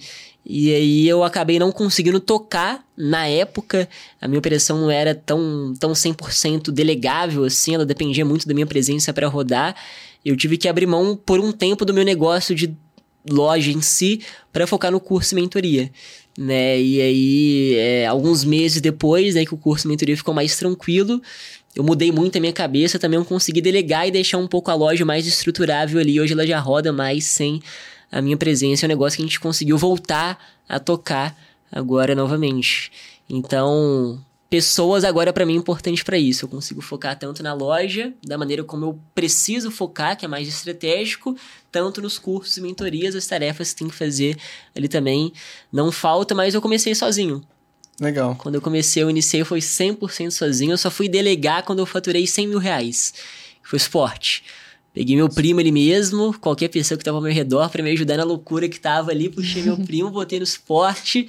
É, e aí eu comecei depois que eu faturei uns 100 mil reais ali, é, que eu vi que eu precisava tirar mais tempo meu para encontrar novos produtos, para focar mais no tráfego, mas a delegação acho que é um processo que ela vai indo com o tempo. É. Né, que eu acho que é o mais difícil, né? Que envolve pessoas. Então, você entender sobre as pessoas ali e ter as pessoas certas nos lugares certos também. Então, delegação é um processo que ele é bem desafiador também, um passo muito bom de uma empresa. Show. Muito bom de uma empresa. Uma das coisas que as pessoas reclamam bastante, que a gente sabe que não é o seu caso, em relação a drop e loja sem estoque, é o suporte. Talvez é nem tantas pessoas dão tanta atenção ao suporte Total, quanto quanto você no caso, né? Então, as pessoas reclamam muito sobre o suporte. Então, se você puder explicar pra gente qual que é a importância do suporte quando se trata de vendas online. Boa. É, o suporte, para mim, é um dos pontos mais importantes porque está relacionado com a experiência do cliente. Uhum. Né? Então, para mim, o ponto mais importante de uma empresa, primeiro, é, é vender. Né? A empresa tem que pensar em vender, mas eu acho que o problema do mercado digital é porque entra muito, muito jovem uhum. no mercado digital muito jovem que não tem dinheiro e que todos seus problemas atuais ou que ele pensa que vai ter tá relacionado ao dinheiro. Né? Quando ele começa a ganhar dinheiro, ele começa a gostar só do dinheiro. Né? E se ele faz só pelo dinheiro, ele deixa de fazer por muitas outras coisas. Eu acho que o problema do suporte é justamente isso. A pessoa foca só em vender. O drop é uma, ele é muito bom porque você consegue vender de tudo. Né? Você vende de tudo dentro do dropshipping ali. Só que não é só vender. O jogo não é só vender, né? Porque vender é um passo que ele é o mais importante. Você fez com que uma pessoa confiasse em você. Confiasse no seu produto, confiasse na sua loja. É igual na minha mentoria. Uma pessoa confiou na minha pessoa, né? na minha palavra, na minha mentoria, no meu. No Thales. Aqui é a mesma coisa. E se você não honra essa pessoa, se não honra a confiança dessa pessoa, é algo que você vai ter resultados negativos. É igual você comprar um iPhone na Apple, você gastou 10 mil reais no iPhone e vê um Samsung. né? Ou o iPhone não vem. Aí você manda uma mensagem pra Apple, você quer reclamar que tá atrasado, você quer saber onde seu pedido tá, às vezes que não chegou ainda, eles não respondem, né? Eles não falam onde é que tá, né? Não dão esse suporte, não resolvem um problema. No Drop é a mesma coisa. As pessoas compram, elas vão ter dúvidas, vão ter perguntas de onde o produto tá, de quanto tempo vai demorar para chegar, até quando o produto chega. E o pessoal do Drop preocupa só em vender mas não dá o suporte para essa pessoa, que é o mais importante, né? Que é o que você cria o marketing boca a boca, que, que vai determinar se a pessoa vai falar bem ou mal de você ali. Né? Então eu digo muito que uma empresa que não foca no cliente é uma empresa que está fadada é, ao fracasso. Né? Uma empresa que não vai perpetuar por muito tempo. Então aqui é a mesma coisa, o que vai definir se o negócio ele vai ficar ativo ou não é o seu cliente, se ele vai comprar de novo de você, se ele vai recomendar a sua loja para alguém, porque senão você fez o mais difícil, que é vender, Agora, o segurar essa pessoa na sua base, você não tá fazendo.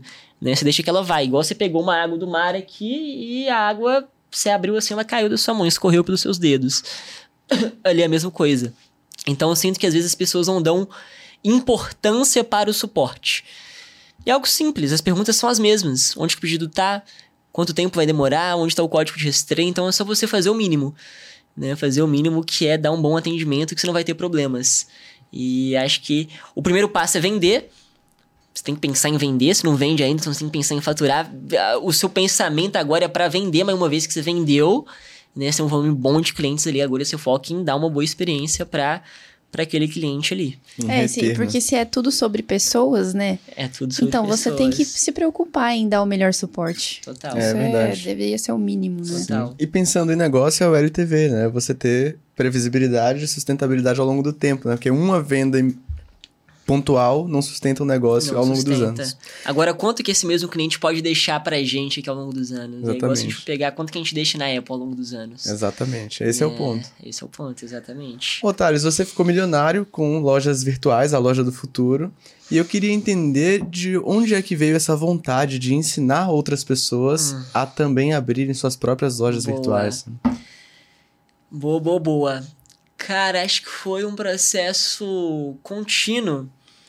A vida, às vezes, ele é muito. Você é muito. Bom, pelo menos eu, né? Sou muito inconformado com a vida. Então, eu sempre tive muitos porquês e muitos porquês sem respostas. Um dos principais porquês era o porquê eu tô fazendo o que eu tô fazendo. Né? Começou sendo pelos meus pais e eu consegui fazer isso, eu consegui dar certo na loja, eu consegui ter o dinheiro, eu consegui ter o orgulho deles, mas e agora? né? Tipo assim, meu mundo começou a perder cores, digamos assim, nessa época que eu tava só no drop. Meu mundo começou a perder cores, as coisas pararam de fazer. Come, começaram a parar de fazer sentido e eu comecei a perder um pouco de tesão pelaquilo que eu tava fazendo. É... E aí veio que eu fiz um podcast uma vez, né? Que eu contei a minha história pro pessoal também, como é que tudo aconteceu, e foi algo que deu muito certo. As pessoas se conectaram muito com o Thales Baião, e isso foi algo que na época eu não entendia muito. E eu sempre quis é, trabalhar com mentorias, com cursos, com ensinar, mas eu sempre achei isso uma responsabilidade muito forte. Sempre achei que eu tinha que estar pronto e preparado para isso, porque ensinar, né, você vender algo para uma pessoa, ela confiar em você, é algo que você tem que ter muita responsabilidade com isso. E eu juntei com alguns amigos, né, que é o pessoal da, da Mamba, que é o José e o Lima, apresentei, eles já me conheciam, já sabiam da história, eu falei, gente, tô pensando nisso, nisso e nisso, né, e eu tô pensando em fazer uma mentoria, um curso, vocês animam? Falavam, falaram, anima, a gente começou o projeto de curso e mentoria, foi com um propósito mais para compartilhar o meu conhecimento mesmo adiante, né, é, porque eu lembro muito bem que o meu irmão, ele tá, ele tinha, ele era o dono do, do Lava Jato que eu trabalhava. E aí veio a pandemia, Lava Jato quase quebrou. Né? É. Meu irmão foi para quase 100 mil reais de dívida. Uau. Aí eu falei assim, isso foi na época que eu tava no auge do drop, isso era 2020, plena pandemia, assim, no auge da pandemia. Eu falei, Arthur, vem cá, você vai fazer isso, isso, isso. E ele fez isso, isso, isso, e deu certo para ele. Né, passou quatro, cinco meses, ele quitou 100 mil reais de dívida e ele conseguiu mudar de casa com a noiva dele agora. Caramba. E a vida dele mudou. Eu percebi, caramba, eu. Se eu explico aquilo que eu sei, eu tenho comigo para uma outra pessoa, eu tenho o poder de mudar a vida dessa pessoa, né, de transformar a vida dessa pessoa. E isso para mim começou a fazer cada vez mais sentido quando eu comecei a ensinar, né, a ter mentorias e cursos, as pessoas virem até mim, eu vi que eu sou um um veículo, sou um instrumento para passar o que eu sei adiante, para passar a informação que eu sei adiante. Eu tenho um método, eu tenho um passo a passo, eu tenho uma estratégia e eu sei que eu consigo explicar o que é difícil em simples para aquela pessoa. Né? Então eu comecei a fazer mais com um propósito mesmo de fazer com que mais pessoas, digamos, improváveis de darem certo, assim como eu, consigam dar certo na vida também. Né? Então é uma forma de. uma oportunidade de fazer com que mais pessoas passem pela mesma transformação que eu passei. Né? Porque eu sei muito bem como é que é não ter dinheiro. Como é que é ser julgado, como é que é ser criticado, como é que é achar que você não consegue. Se ser visto aos olhos dos outros, né? Aquele Thales, vendedor de droga, passou pelo hospital, não vai conseguir nada na vida, né? É um pobre coitado. Então eu sei muito bem como é que é passar por isso. E eu sei muito bem como é que é dar a volta por cima também, como é que é bom isso. Então é com que mais pessoas passem por esse mesmo sentimento e pessoas improváveis de darem certo, aquelas que não acreditam, que não acham que conseguem, que não é capaz, que não tem idade certa, o momento certo, o tempo certo é mostrar para essa pessoa que eu não sou diferente de você.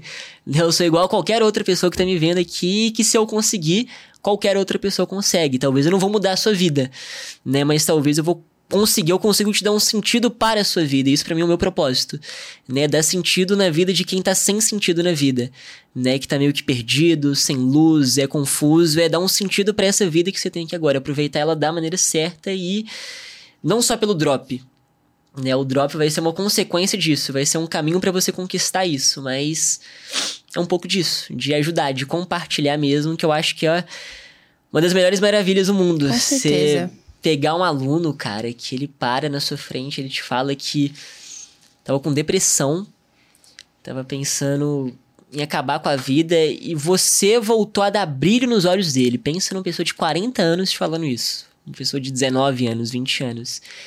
E que por culpa sua, hoje ele consegue passar um tempo maior com o filho dele, colocar o filho dele numa escola particular não são grandes coisas, né? A gente fala assim que a gente pensa que vai ser uma viagem de luxo, né, que as pessoas têm que conquistarem, fazerem, mas são as pequenas coisas, né, que eu quero que as pessoas tenham esse acesso, é voltar não até à liberdade financeira tão falada e sonhada, é liberdade de vida mesmo, né? Você controlar o seu tempo da maneira como você quer controlar, você ter a sua vida, não deixar que os outros toquem a sua vida por você. Não, é que você toca a sua vida, você é dono de si mesmo e da sua vida, você quer fazer o que você quiser com a sua vida. Né? Então é, é um pouco disso que eu tento fazer o que eu faço. Não sinto que eu sou o melhor, não sinto que eu sou o mais inteligente, não sinto que eu sou. Não, mas eu faço tudo com muito carinho, assim, tudo com muito amor e com muita vontade de realmente ajudar. Eu acho que é, estamos indo no caminho certo. Com certeza. Estamos indo no caminho certo. Só o tanto de coisa que você compartilhou aqui já dá pra entender como, Incrível. como pode ser a mentoria dele, né?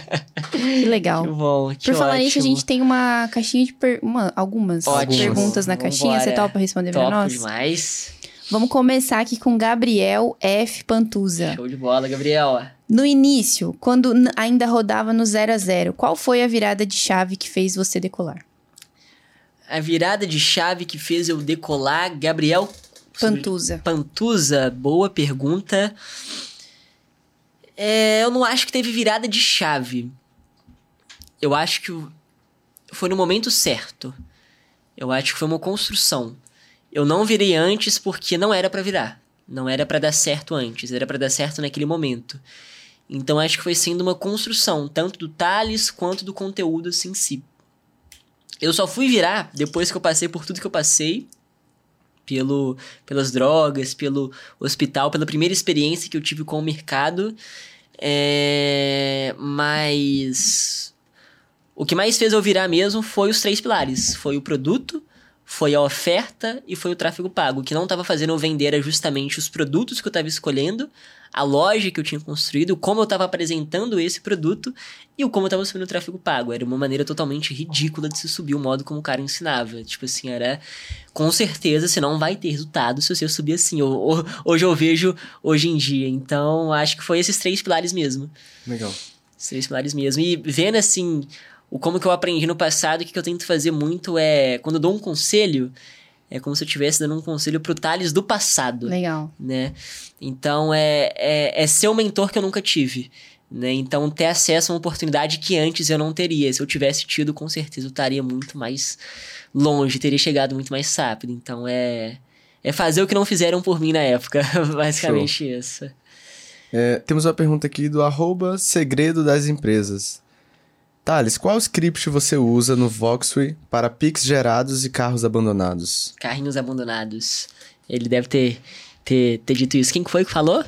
Segredo das empresas. Segredo é. das empresas. Eu não uso o Voxel, Voxer que ele falou. Voxway. É um aplicativo para recuperação, né? Porque tem um grande problema, a ah, minha margem de lucro está baixa.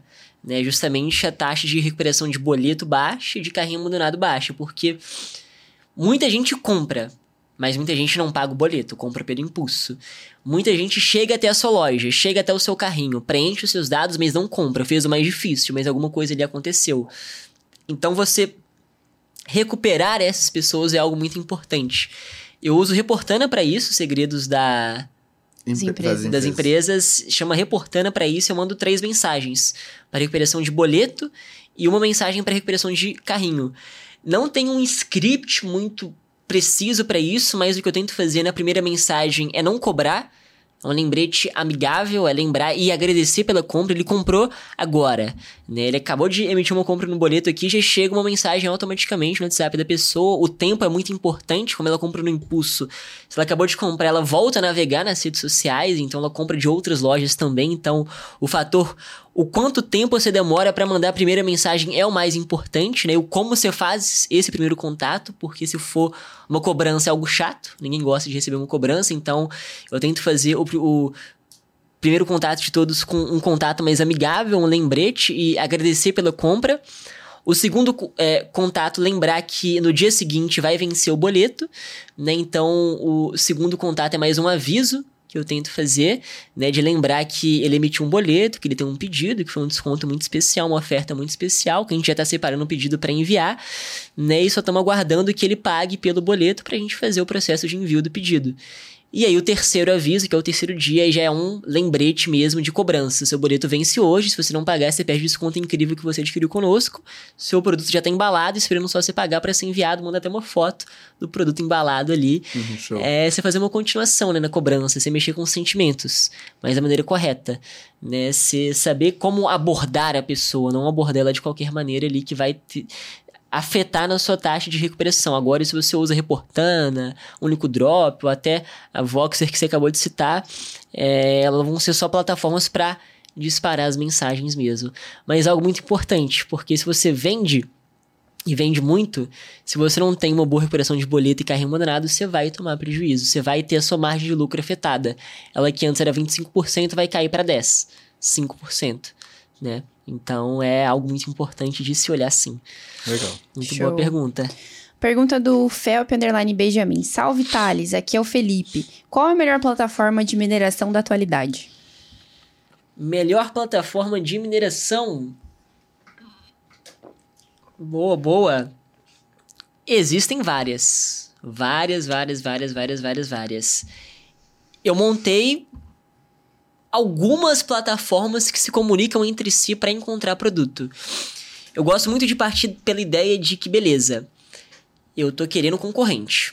Pessoas que estão vendendo, eu tenho que entender isso primeiro, que estão vendendo bem esse produto aqui ou algum produto. Então eu tenho que estar tá onde eles estão. Uhum. Onde eles estão nas redes sociais. Então eu minero pelo primeiro Facebook. Eu entro no meu Facebook pessoal, entro no meu feed pessoal do Facebook e ali tá uma concentração muito grande de concorrentes, né? De outras pessoas anunciando produtos de drop é, ali dentro. Só que um problema do Facebook pessoal é que aparece muito a vida dos outros. Eu não quero ver a vida dos outros, eu não quero ver o que, que os outros estão fazendo, eu quero ver só anúncios. Então, para isso, tem uma extensão gratuita do Google Chrome, que você joga no Google Chrome e você encontra, que é o My AD Finder. M-Y-A-D Finder normal, F-I-N-D-E-R. É, é uma ferramenta que você, acessando essa ferramenta e baixando ela no seu Google, você vai entrar no seu Facebook, vai ativar essa ferramenta, ela vai tirar do seu Facebook tudo que não é anúncio tudo que é a vida dos outros, ela vai tirar e vai deixar somente anúncio no seu Facebook ali. Então o seu feed pessoal vira um feed de anúncios ali dentro. Interessante. Né? Então eu gosto muito de usar essas duas ferramentas ali e lembrar muito que o seu comportamento dentro do Facebook, aquilo que você curte, aquilo que você comenta, aquilo que você compartilha, né, dita qual que é o seu gosto. E isso dita para o Facebook quais anúncios ele vai te mostrar. Se você não gosta de casa, ele não vai te mostrar anúncios relacionados à casa, ele vai te mostrar produtos relacionados ao seu gosto ali dentro. Né? Então, quando eu vou minerar, eu gosto de utilizar vários perfis diferentes de Facebook, porque são comportamentos diferentes, logo produtos diferentes. Né? Se eu uso o perfil da minha mãe, eu vou tender a ver só produto de beleza para mulher. Ah, mas eu não tô encontrando nada. Talvez é o comportamento do seu perfil. Você tá vendo só produtos para esse nicho aqui. Pega o perfil do seu avô, agora do seu avó agora é do seu namorado, agora é do seu pai. Você vai ver centenas de produtos diferentes ali. Agora é só saber como selecionar. Agora você encontrou centenas e milhares de produtos ali dentro. Agora é qual que você escolhe, a qualidade não a quantidade. E volta os critérios, né? Volta é, o passo a passo de onde encontrar é muito importante, mas o como selecionar também ele é extremamente importante. Pergunta do arroba eu.vrs. Preciso de MEI para entrar no Drop? Boa. É, CNPJ, né, algo, pô, burocrático, tem que abrir uma empresa, pagar para abrir uma empresa. Acho que o, o difícil é nem você abrir empresa, é você pagar para abrir empresa, né? Você querer ter uma empresa. E de início, não. De início, não precisa ter um MEI, nem um CNPJ. Pode rodar pelo CPF normal. É, eu comecei sendo menor de idade, 16 anos, então foi pelo nome da minha mãe também, foi pelo CPF da minha mãe. Cara, depois que você começar a lucrar, ganhou um dinheiro, ganhou uns 5 mil, uns 10 mil reais, e aí você se preocupa em abrir uma empresa, né? Nem MEI, empresa mesmo, né? Porque aí você faz, reorganiza a casa, faz o retroativo do que passou ali, reorganiza o que passou pelo CPF, né? Faz até chegar o limite do CPF ali também, que é 30 mil por ano, se eu não me engano, é, e já parte uma empresa que não vai ser um gasto, vai ser um investimento para você evitar dores de cabeças futuras. Então, é um processo que faz parte ter um CNPJ, mas de início não tem necessidade. Preocupação que você não tem que preocupar agora, é CPFzão normal, tranquilo, pensa em ganhar dinheiro, ganhou dinheiro aí, você profissionaliza. Aí você faz o negócio virar realmente um negócio de fato. Né? Legal. CPF Campo de Batalha. CPF Campo de Batalha. Exatamente. Antes de eu fazer a última pergunta aqui da, da caixinha, tem uns comentários sobre você. É, primeiro aqui da Samanta Oliveira 70. Não é pergunta, só para dizer o quanto o admiro. Ele é gigante.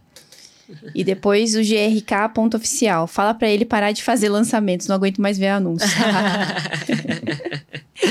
Agora sim, a pergunta do Eumário Estelari. Eumário Estelari. Isso. Drop nacional tem escala? E como gerenciar as atividades do dia a dia no marketing de forma eficaz? Boa. O drop nacional são dois pontos, né? Pra gente entender primeiro o que é o drop nacional. Tem o drop nacional e o drop internacional. O drop nacional é quando no drop você não tem estoque. Né? Então, o drop nacional é quando o seu estoque está no Brasil. Ah, você tá. compra de fornecedores brasileiros e os brasileiros enviam por aqui mesmo. Agora, o drop internacional é quando o seu estoque não está no Brasil. No caso, está na China, por exemplo, que é o, o mais comum. É, é, escalável o drop nacional? Ele é escalável. Né? A única coisa que vai mudar vai ser onde vai estar tá o seu estoque. E aí é um ponto de decisão, porque o estoque estando no Brasil, ele custa mais caro o produto, né? Mas ele chega mais rápido. Né? Agora, o estoque estando internacional demora um tempinho maior para chegar, mas é mais barato. É, o drop nacional, acho que ele é escalável no sentido de marca, Acho que o produto ele chegar rápido é uma marca que precisa disso, né? A primeira compra do cliente ele não olha muito para o tempo de entrega, ele só é um problema pela falta de atendimento, falta de suporte gera um problema que é o tempo de entrega, ele vira um problema, mas ele não é um problema, né? Então eu acho que ele é escalável total quando você quer fazer uma marca, um branding, quer que o produto ele chegue em 5 dias, 7 dias com a sua logo, a sua marca, etc. Aqui no Brasil você tem mais controle, você pode ir lá visitar, né? Pode viajar, pegar um avião, enfim, é, tá mais no seu controle ali. Agora, a outra pergunta é gerenciar as atividades do dia a dia. Cara, você pode fazer de tudo. Você pode fazer uma planilha, você pode fazer um checklist, pode escrever no teto quando você acordar, você pode, você pode ter as ideias mais criativas que você for ter, né? Mas você vai ficar pulando de galho em galho, porque nenhuma vai adiantar, porque é novamente interno, né? Igual acordar cedo, né? É... Você pode fazer o que você quiser, você pode acordar e jogar o travesseiro no chão, você levantar pra você pegar, botar o telefone a 3 metros, jogar coberto no chão, você pode tentar fazer de tudo, mas é interno. É você entender um passo anterior do porquê você tem que acordar mais cedo, quanto que isso vai ser vantajoso para você né? É você entender isso. Então, se você ser mais organizado ao longo do dia, você tentar entender o quanto você ser mais organizado no dia vai ser importante para você, não para mim, não para Carol, não para ninguém ao seu redor, e sim para você. Você entender essa importância para você. Né? Então acho que esse é o primeiro passo. Você ser mais organizado ao longo do dia, você entendendo o quanto ser mais organizado ao longo do dia vai melhorar na sua produtividade, né? no seu trabalho, nos seus resultados, no seu sucesso. Aí quando você percebe isso, você começa automaticamente a ser mais organizado, dar mais prioridade para as tarefas certas. Né? Então acho que é, é esse o ponto, é você entender o primeiro o porquê que você quer ser mais organizado, dividir as tarefas, né? O porquê que isso está te atrapalhando, né? E entender o porquê que isso vai ser importante para você encontrar a melhor forma de você fazer isso, né? Que é, seja é, anotando em checklist, seja usando um aplicativo, uma ferramenta, né? Uma agenda, enfim, aí você encontra a melhor forma para você ali. Fantástico. Oh, sabe o que é legal desses bate-papos, esses últimos bate-papos que a gente tá tendo aqui no KiCast? Que a gente sempre pensa em falar. Claro, a gente fala das técnicas, das estratégias e tal, mas eu, eu, eu percebo que o assunto principal é mindset. É. No final das contas. É interno, é cabeça, mente. Eu acredito muito que é um dos principais motivos que fazem as pessoas conseguirem e continuar conseguindo ter o que elas conquistaram. Né? Porque quando a pessoa consegue e ela deixa de continuar conseguindo, é emocional, né? É o, é o interno. E eu acho que o interno é o mais importante. As pessoas confundem muito com papo de coaching, sim, né? Sim. Papo de guru, mas não é papo disso, é papo de como que você tem que viver a sua vida aqui nessa terra. Né? Como é que você tem que lidar com a sua vida aqui na Terra e conduzir a sua vida aqui na Terra. É essa que é a conversa que a gente tem que ter né? Não é papo de coaching, de guru. Não, agora se você não quer saber como é que você vai lidar com a sua vida aqui na Terra da melhor forma, aí você se, você se vira pra lá, né? Mas eu acho que é muito disso e tudo volta pra mentalidade, porque no final a gente é o nosso pior inimigo. É isso. Né? A gente é o nosso pior inimigo. Tipo assim, o ser humano, se você botar ele sozinho numa sala fechada, ele se destrói sozinho. Ninguém tem que fazer nada absoluto. Se você deixa o cara sozinho numa sala, você encontra ele morto, dependendo daqui uns dias, né? Dependendo do ser humano. Então, é a mente é o nosso pior inimigo. Né? Você é capaz de se autodestruir sozinho, sem ninguém falar nada. Só de você pensar no que, que eles estão pensando, ou no que, que eles vão falar. Né? Então, acho que é tentar resolver isso. Porque quando você resolve isso, automaticamente, milagrosamente, o externo começa a se alinhar. Ele começa a acontecer, tipo assim. Do nada. Do né? nada. Porque o mundo exterior é um reflexo do mundo interior. interior. Total. Não tem como. Tem aquela frase, né? Que eu acho que eu devo ter trazido aqui, né? Que o mundo é como a goma de mascar. Ele se molda de acordo com o formato Sim. dos seus dentes.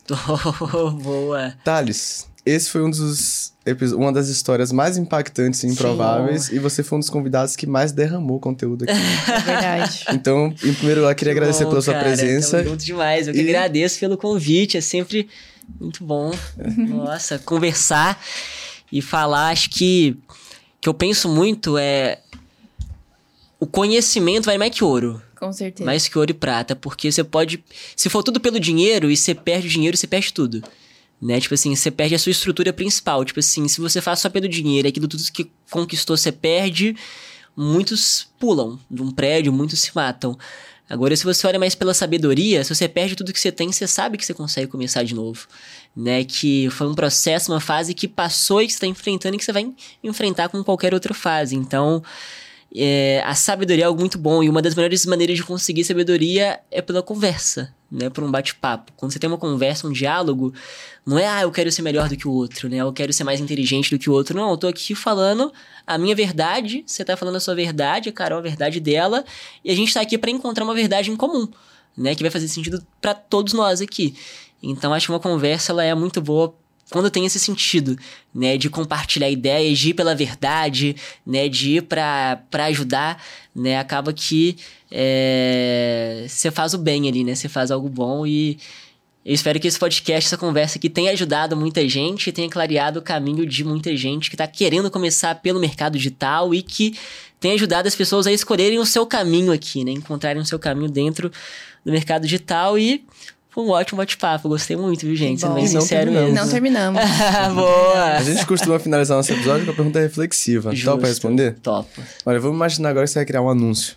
Só que esse anúncio ele não vai ser só disponibilizado nas plataformas tradicionais de tráfego que a gente está acostumado, como Facebook Ads e Google Ads. Ela vai sair em todos os canais de aquisição possíveis, sejam eles digitais ou físicos. Então vai sair em televisão, em rádio, outdoor, tudo que dá para sair. E esse anúncio ele vai conter uma mensagem sua para a galera que está começando agora no marketing digital. Boa. Que mensagem seria essa, Thales? Caramba. Que quer começar no mercado digital. Yes. Cara, se você quer mudar de vida, acho que é isso que você quer assistindo esse podcast aqui, vendo esse podcast, me vendo aqui, vendo esse meu possível anúncio que vai estar rodando pra você também. Entenda que o primeiro passo pra você mudar de vida, querendo ou não, é você se conhecer primeiro, né? Você se é, entender primeiro. Então, a mensagem que eu deixo pra vocês é que o mercado digital ele não é algo muito diferente do que já aconteceu antes. Ele é algo que ele é muito transformador em um curto espaço de tempo, né, comparado ao mercado tradicional. Então, se você quer mudar de vida num espaço de tempo rápido e ter a sua vida, o controle da sua vida reestabelecido, eu acredito que o mercado digital é o melhor caminho para você fazer isso. Então, saiba escolher sabiosamente quem você vai ouvir no mercado digital, né, o que, que você vai fazer dentro do mercado digital, porque são muitas opções, são muitas informações, são muitos é, conteúdos ali, então é, entenda muito isso. O que, que você quer primeiro? Se entenda, né, entenda o que, que você quer, o que, que você busca, né, encontre as pessoas certas para isso, porque uma das melhores maneiras de aprender é com alguém que já chegou onde você quer chegar. Né? Então, uma vez se entendendo, entenda e conheça alguém que compartilha desses mesmos propósitos, ideias e pensamentos que você e se alinhe essa pessoa que tudo é, flui. Não preocupa com o tempo, em ser amanhã, em ser esse mês, em ser essa semana, preocupa em fazer bem feito. Fazer com amor, tudo que você for fazer na vida, faça com excelência, igual um artista, ele vai pintar um quadro, né? Faça aquilo ali muito bem feito mesmo, não preocupa com o dinheiro, que o dinheiro é só uma consequência de um bom trabalho né? E a pressa não é velocidade. Faça algo bem feito, com constância, que você chega na perfeição, independente do que você for fazer na sua vida. Não só no mercado digital. Essa mensagem fica. Palmas. Fantástico, cara. Eu compraria, nem sei o quê, mas eu compraria. que bom. E aí, Ô, Carol, tá Thales, feliz? ô, eu tô muito feliz, né? Esse papo. aqui é, é um dos podcasts que a gente costuma dizer que a gente ama, né, Marcelo? Pô, que A gente bom, aprende gente. muito, tanto com a parte estratégica, técnica, quanto com a história, sabe? Então, foi incrível. Muito obrigada por ter vindo aqui no bola, nosso eu podcast, agradeço. agregado tanto. E não terminamos também, porque temos Temos presentes. presentes. Opa! Olha Só uma isso. lembrancinha aí da KiwiFi pra Que você. Massa, gente. Olha o Pra agradecer a sua deles, E pro Breno presença, também. né? Breno Pro também. Breninho também. Essa aqui é do Temos aqui uns- essa aqui é a sua. Caramba. a carinha dele. Olha o Breno ali. Que massa, velho. Olha isso aqui, galera. A recepção deles. Que isso, muito bom. Muito obrigado, viu, gente? Tamo Tamo junto, junto demais. Tamo junto Se Deus demais. quiser, voltaremos mais vezes aqui pra Sim. compartilhar mais conhecimento, mais sabedoria. É isso aí. Nossa, vou comer isso aqui no avião, viu? Nossa, fez o meu voo. Aí, Bren. fez o nosso voo, meu querido. Que bom, E a gente, galera que tá obrigado. em casa, como é que faz pra te achar nas redes sociais? É thales.baião. Show. Você me encontra, é, Thales com TH e um L, tá, gente? Você me encontra lá no Instagram. Eu não sou muita pessoa das redes sociais, é, até deixar isso claro pra vocês. Vocês podem entrar lá, com certeza me seguir, porque eu compartilho muito conteúdo lá também. É, e no YouTube também, pesquisar Thales Baião, encontra a gente no YouTube também. Tem muito vídeo no YouTube, eu faço muita live, eu gosto muito de live. Legal. É uma live igual isso aqui, né? Eu tenho tempo pra me conectar com as pessoas, né? Pra falar, então... Só seguir a gente lá e ficar de olho nos vídeos, nas lives e absorver cada vez mais conteúdo. Eu espero que eu possa agregar cada dia mais conhecimento aí na vida das pessoas que estão começando. Com Fantástico. certeza. Top demais. E o que, que a galera tem que fazer depois de um episódio como esse? Ah, Pra você que o ficou like. até aqui com a gente até o final, em primeiro lugar, parabéns. E se você não deixou o like ainda, já deixa o like. Se inscreve no canal, ativa o sininho pra receber a notificação sempre que sair um novo episódio do KiwiCast. Deixa aqui nos comentários o que é que você aprendeu com o Thales. Boa. E eu te vejo lá. Até fazer um pedido. Fala pra mim. Posso, Diga, até antes de vocês encerrarem. diga, Ainda não diga. acabou. não acabamos de novo. Galera, se esse podcast fez sentido pra você, né? Se foi um conteúdo que você gostou, Uma forma da gente ver que o, o conteúdo foi bom para vocês é isso. É se deixar o like, se deixar seu comentário, se mandar para alguém que você conhece, é uma forma da gente ver que o conteúdo agregou na vida de vocês. Então, até um pedido meu, né? Se foi um conteúdo que fez sentido para vocês, que vocês gostaram, pô, deixa o like nesse vídeo aqui, deixa o seu comentário, se inscreve pro canal também do KillCast aqui, porque tem constantemente novos podcasts É aqui, é cada aí. vez mais conteúdo sendo agregado na vida de vocês, então é isso. E eu te Sobre vejo isso. no próximo KiwiCast. Valeu.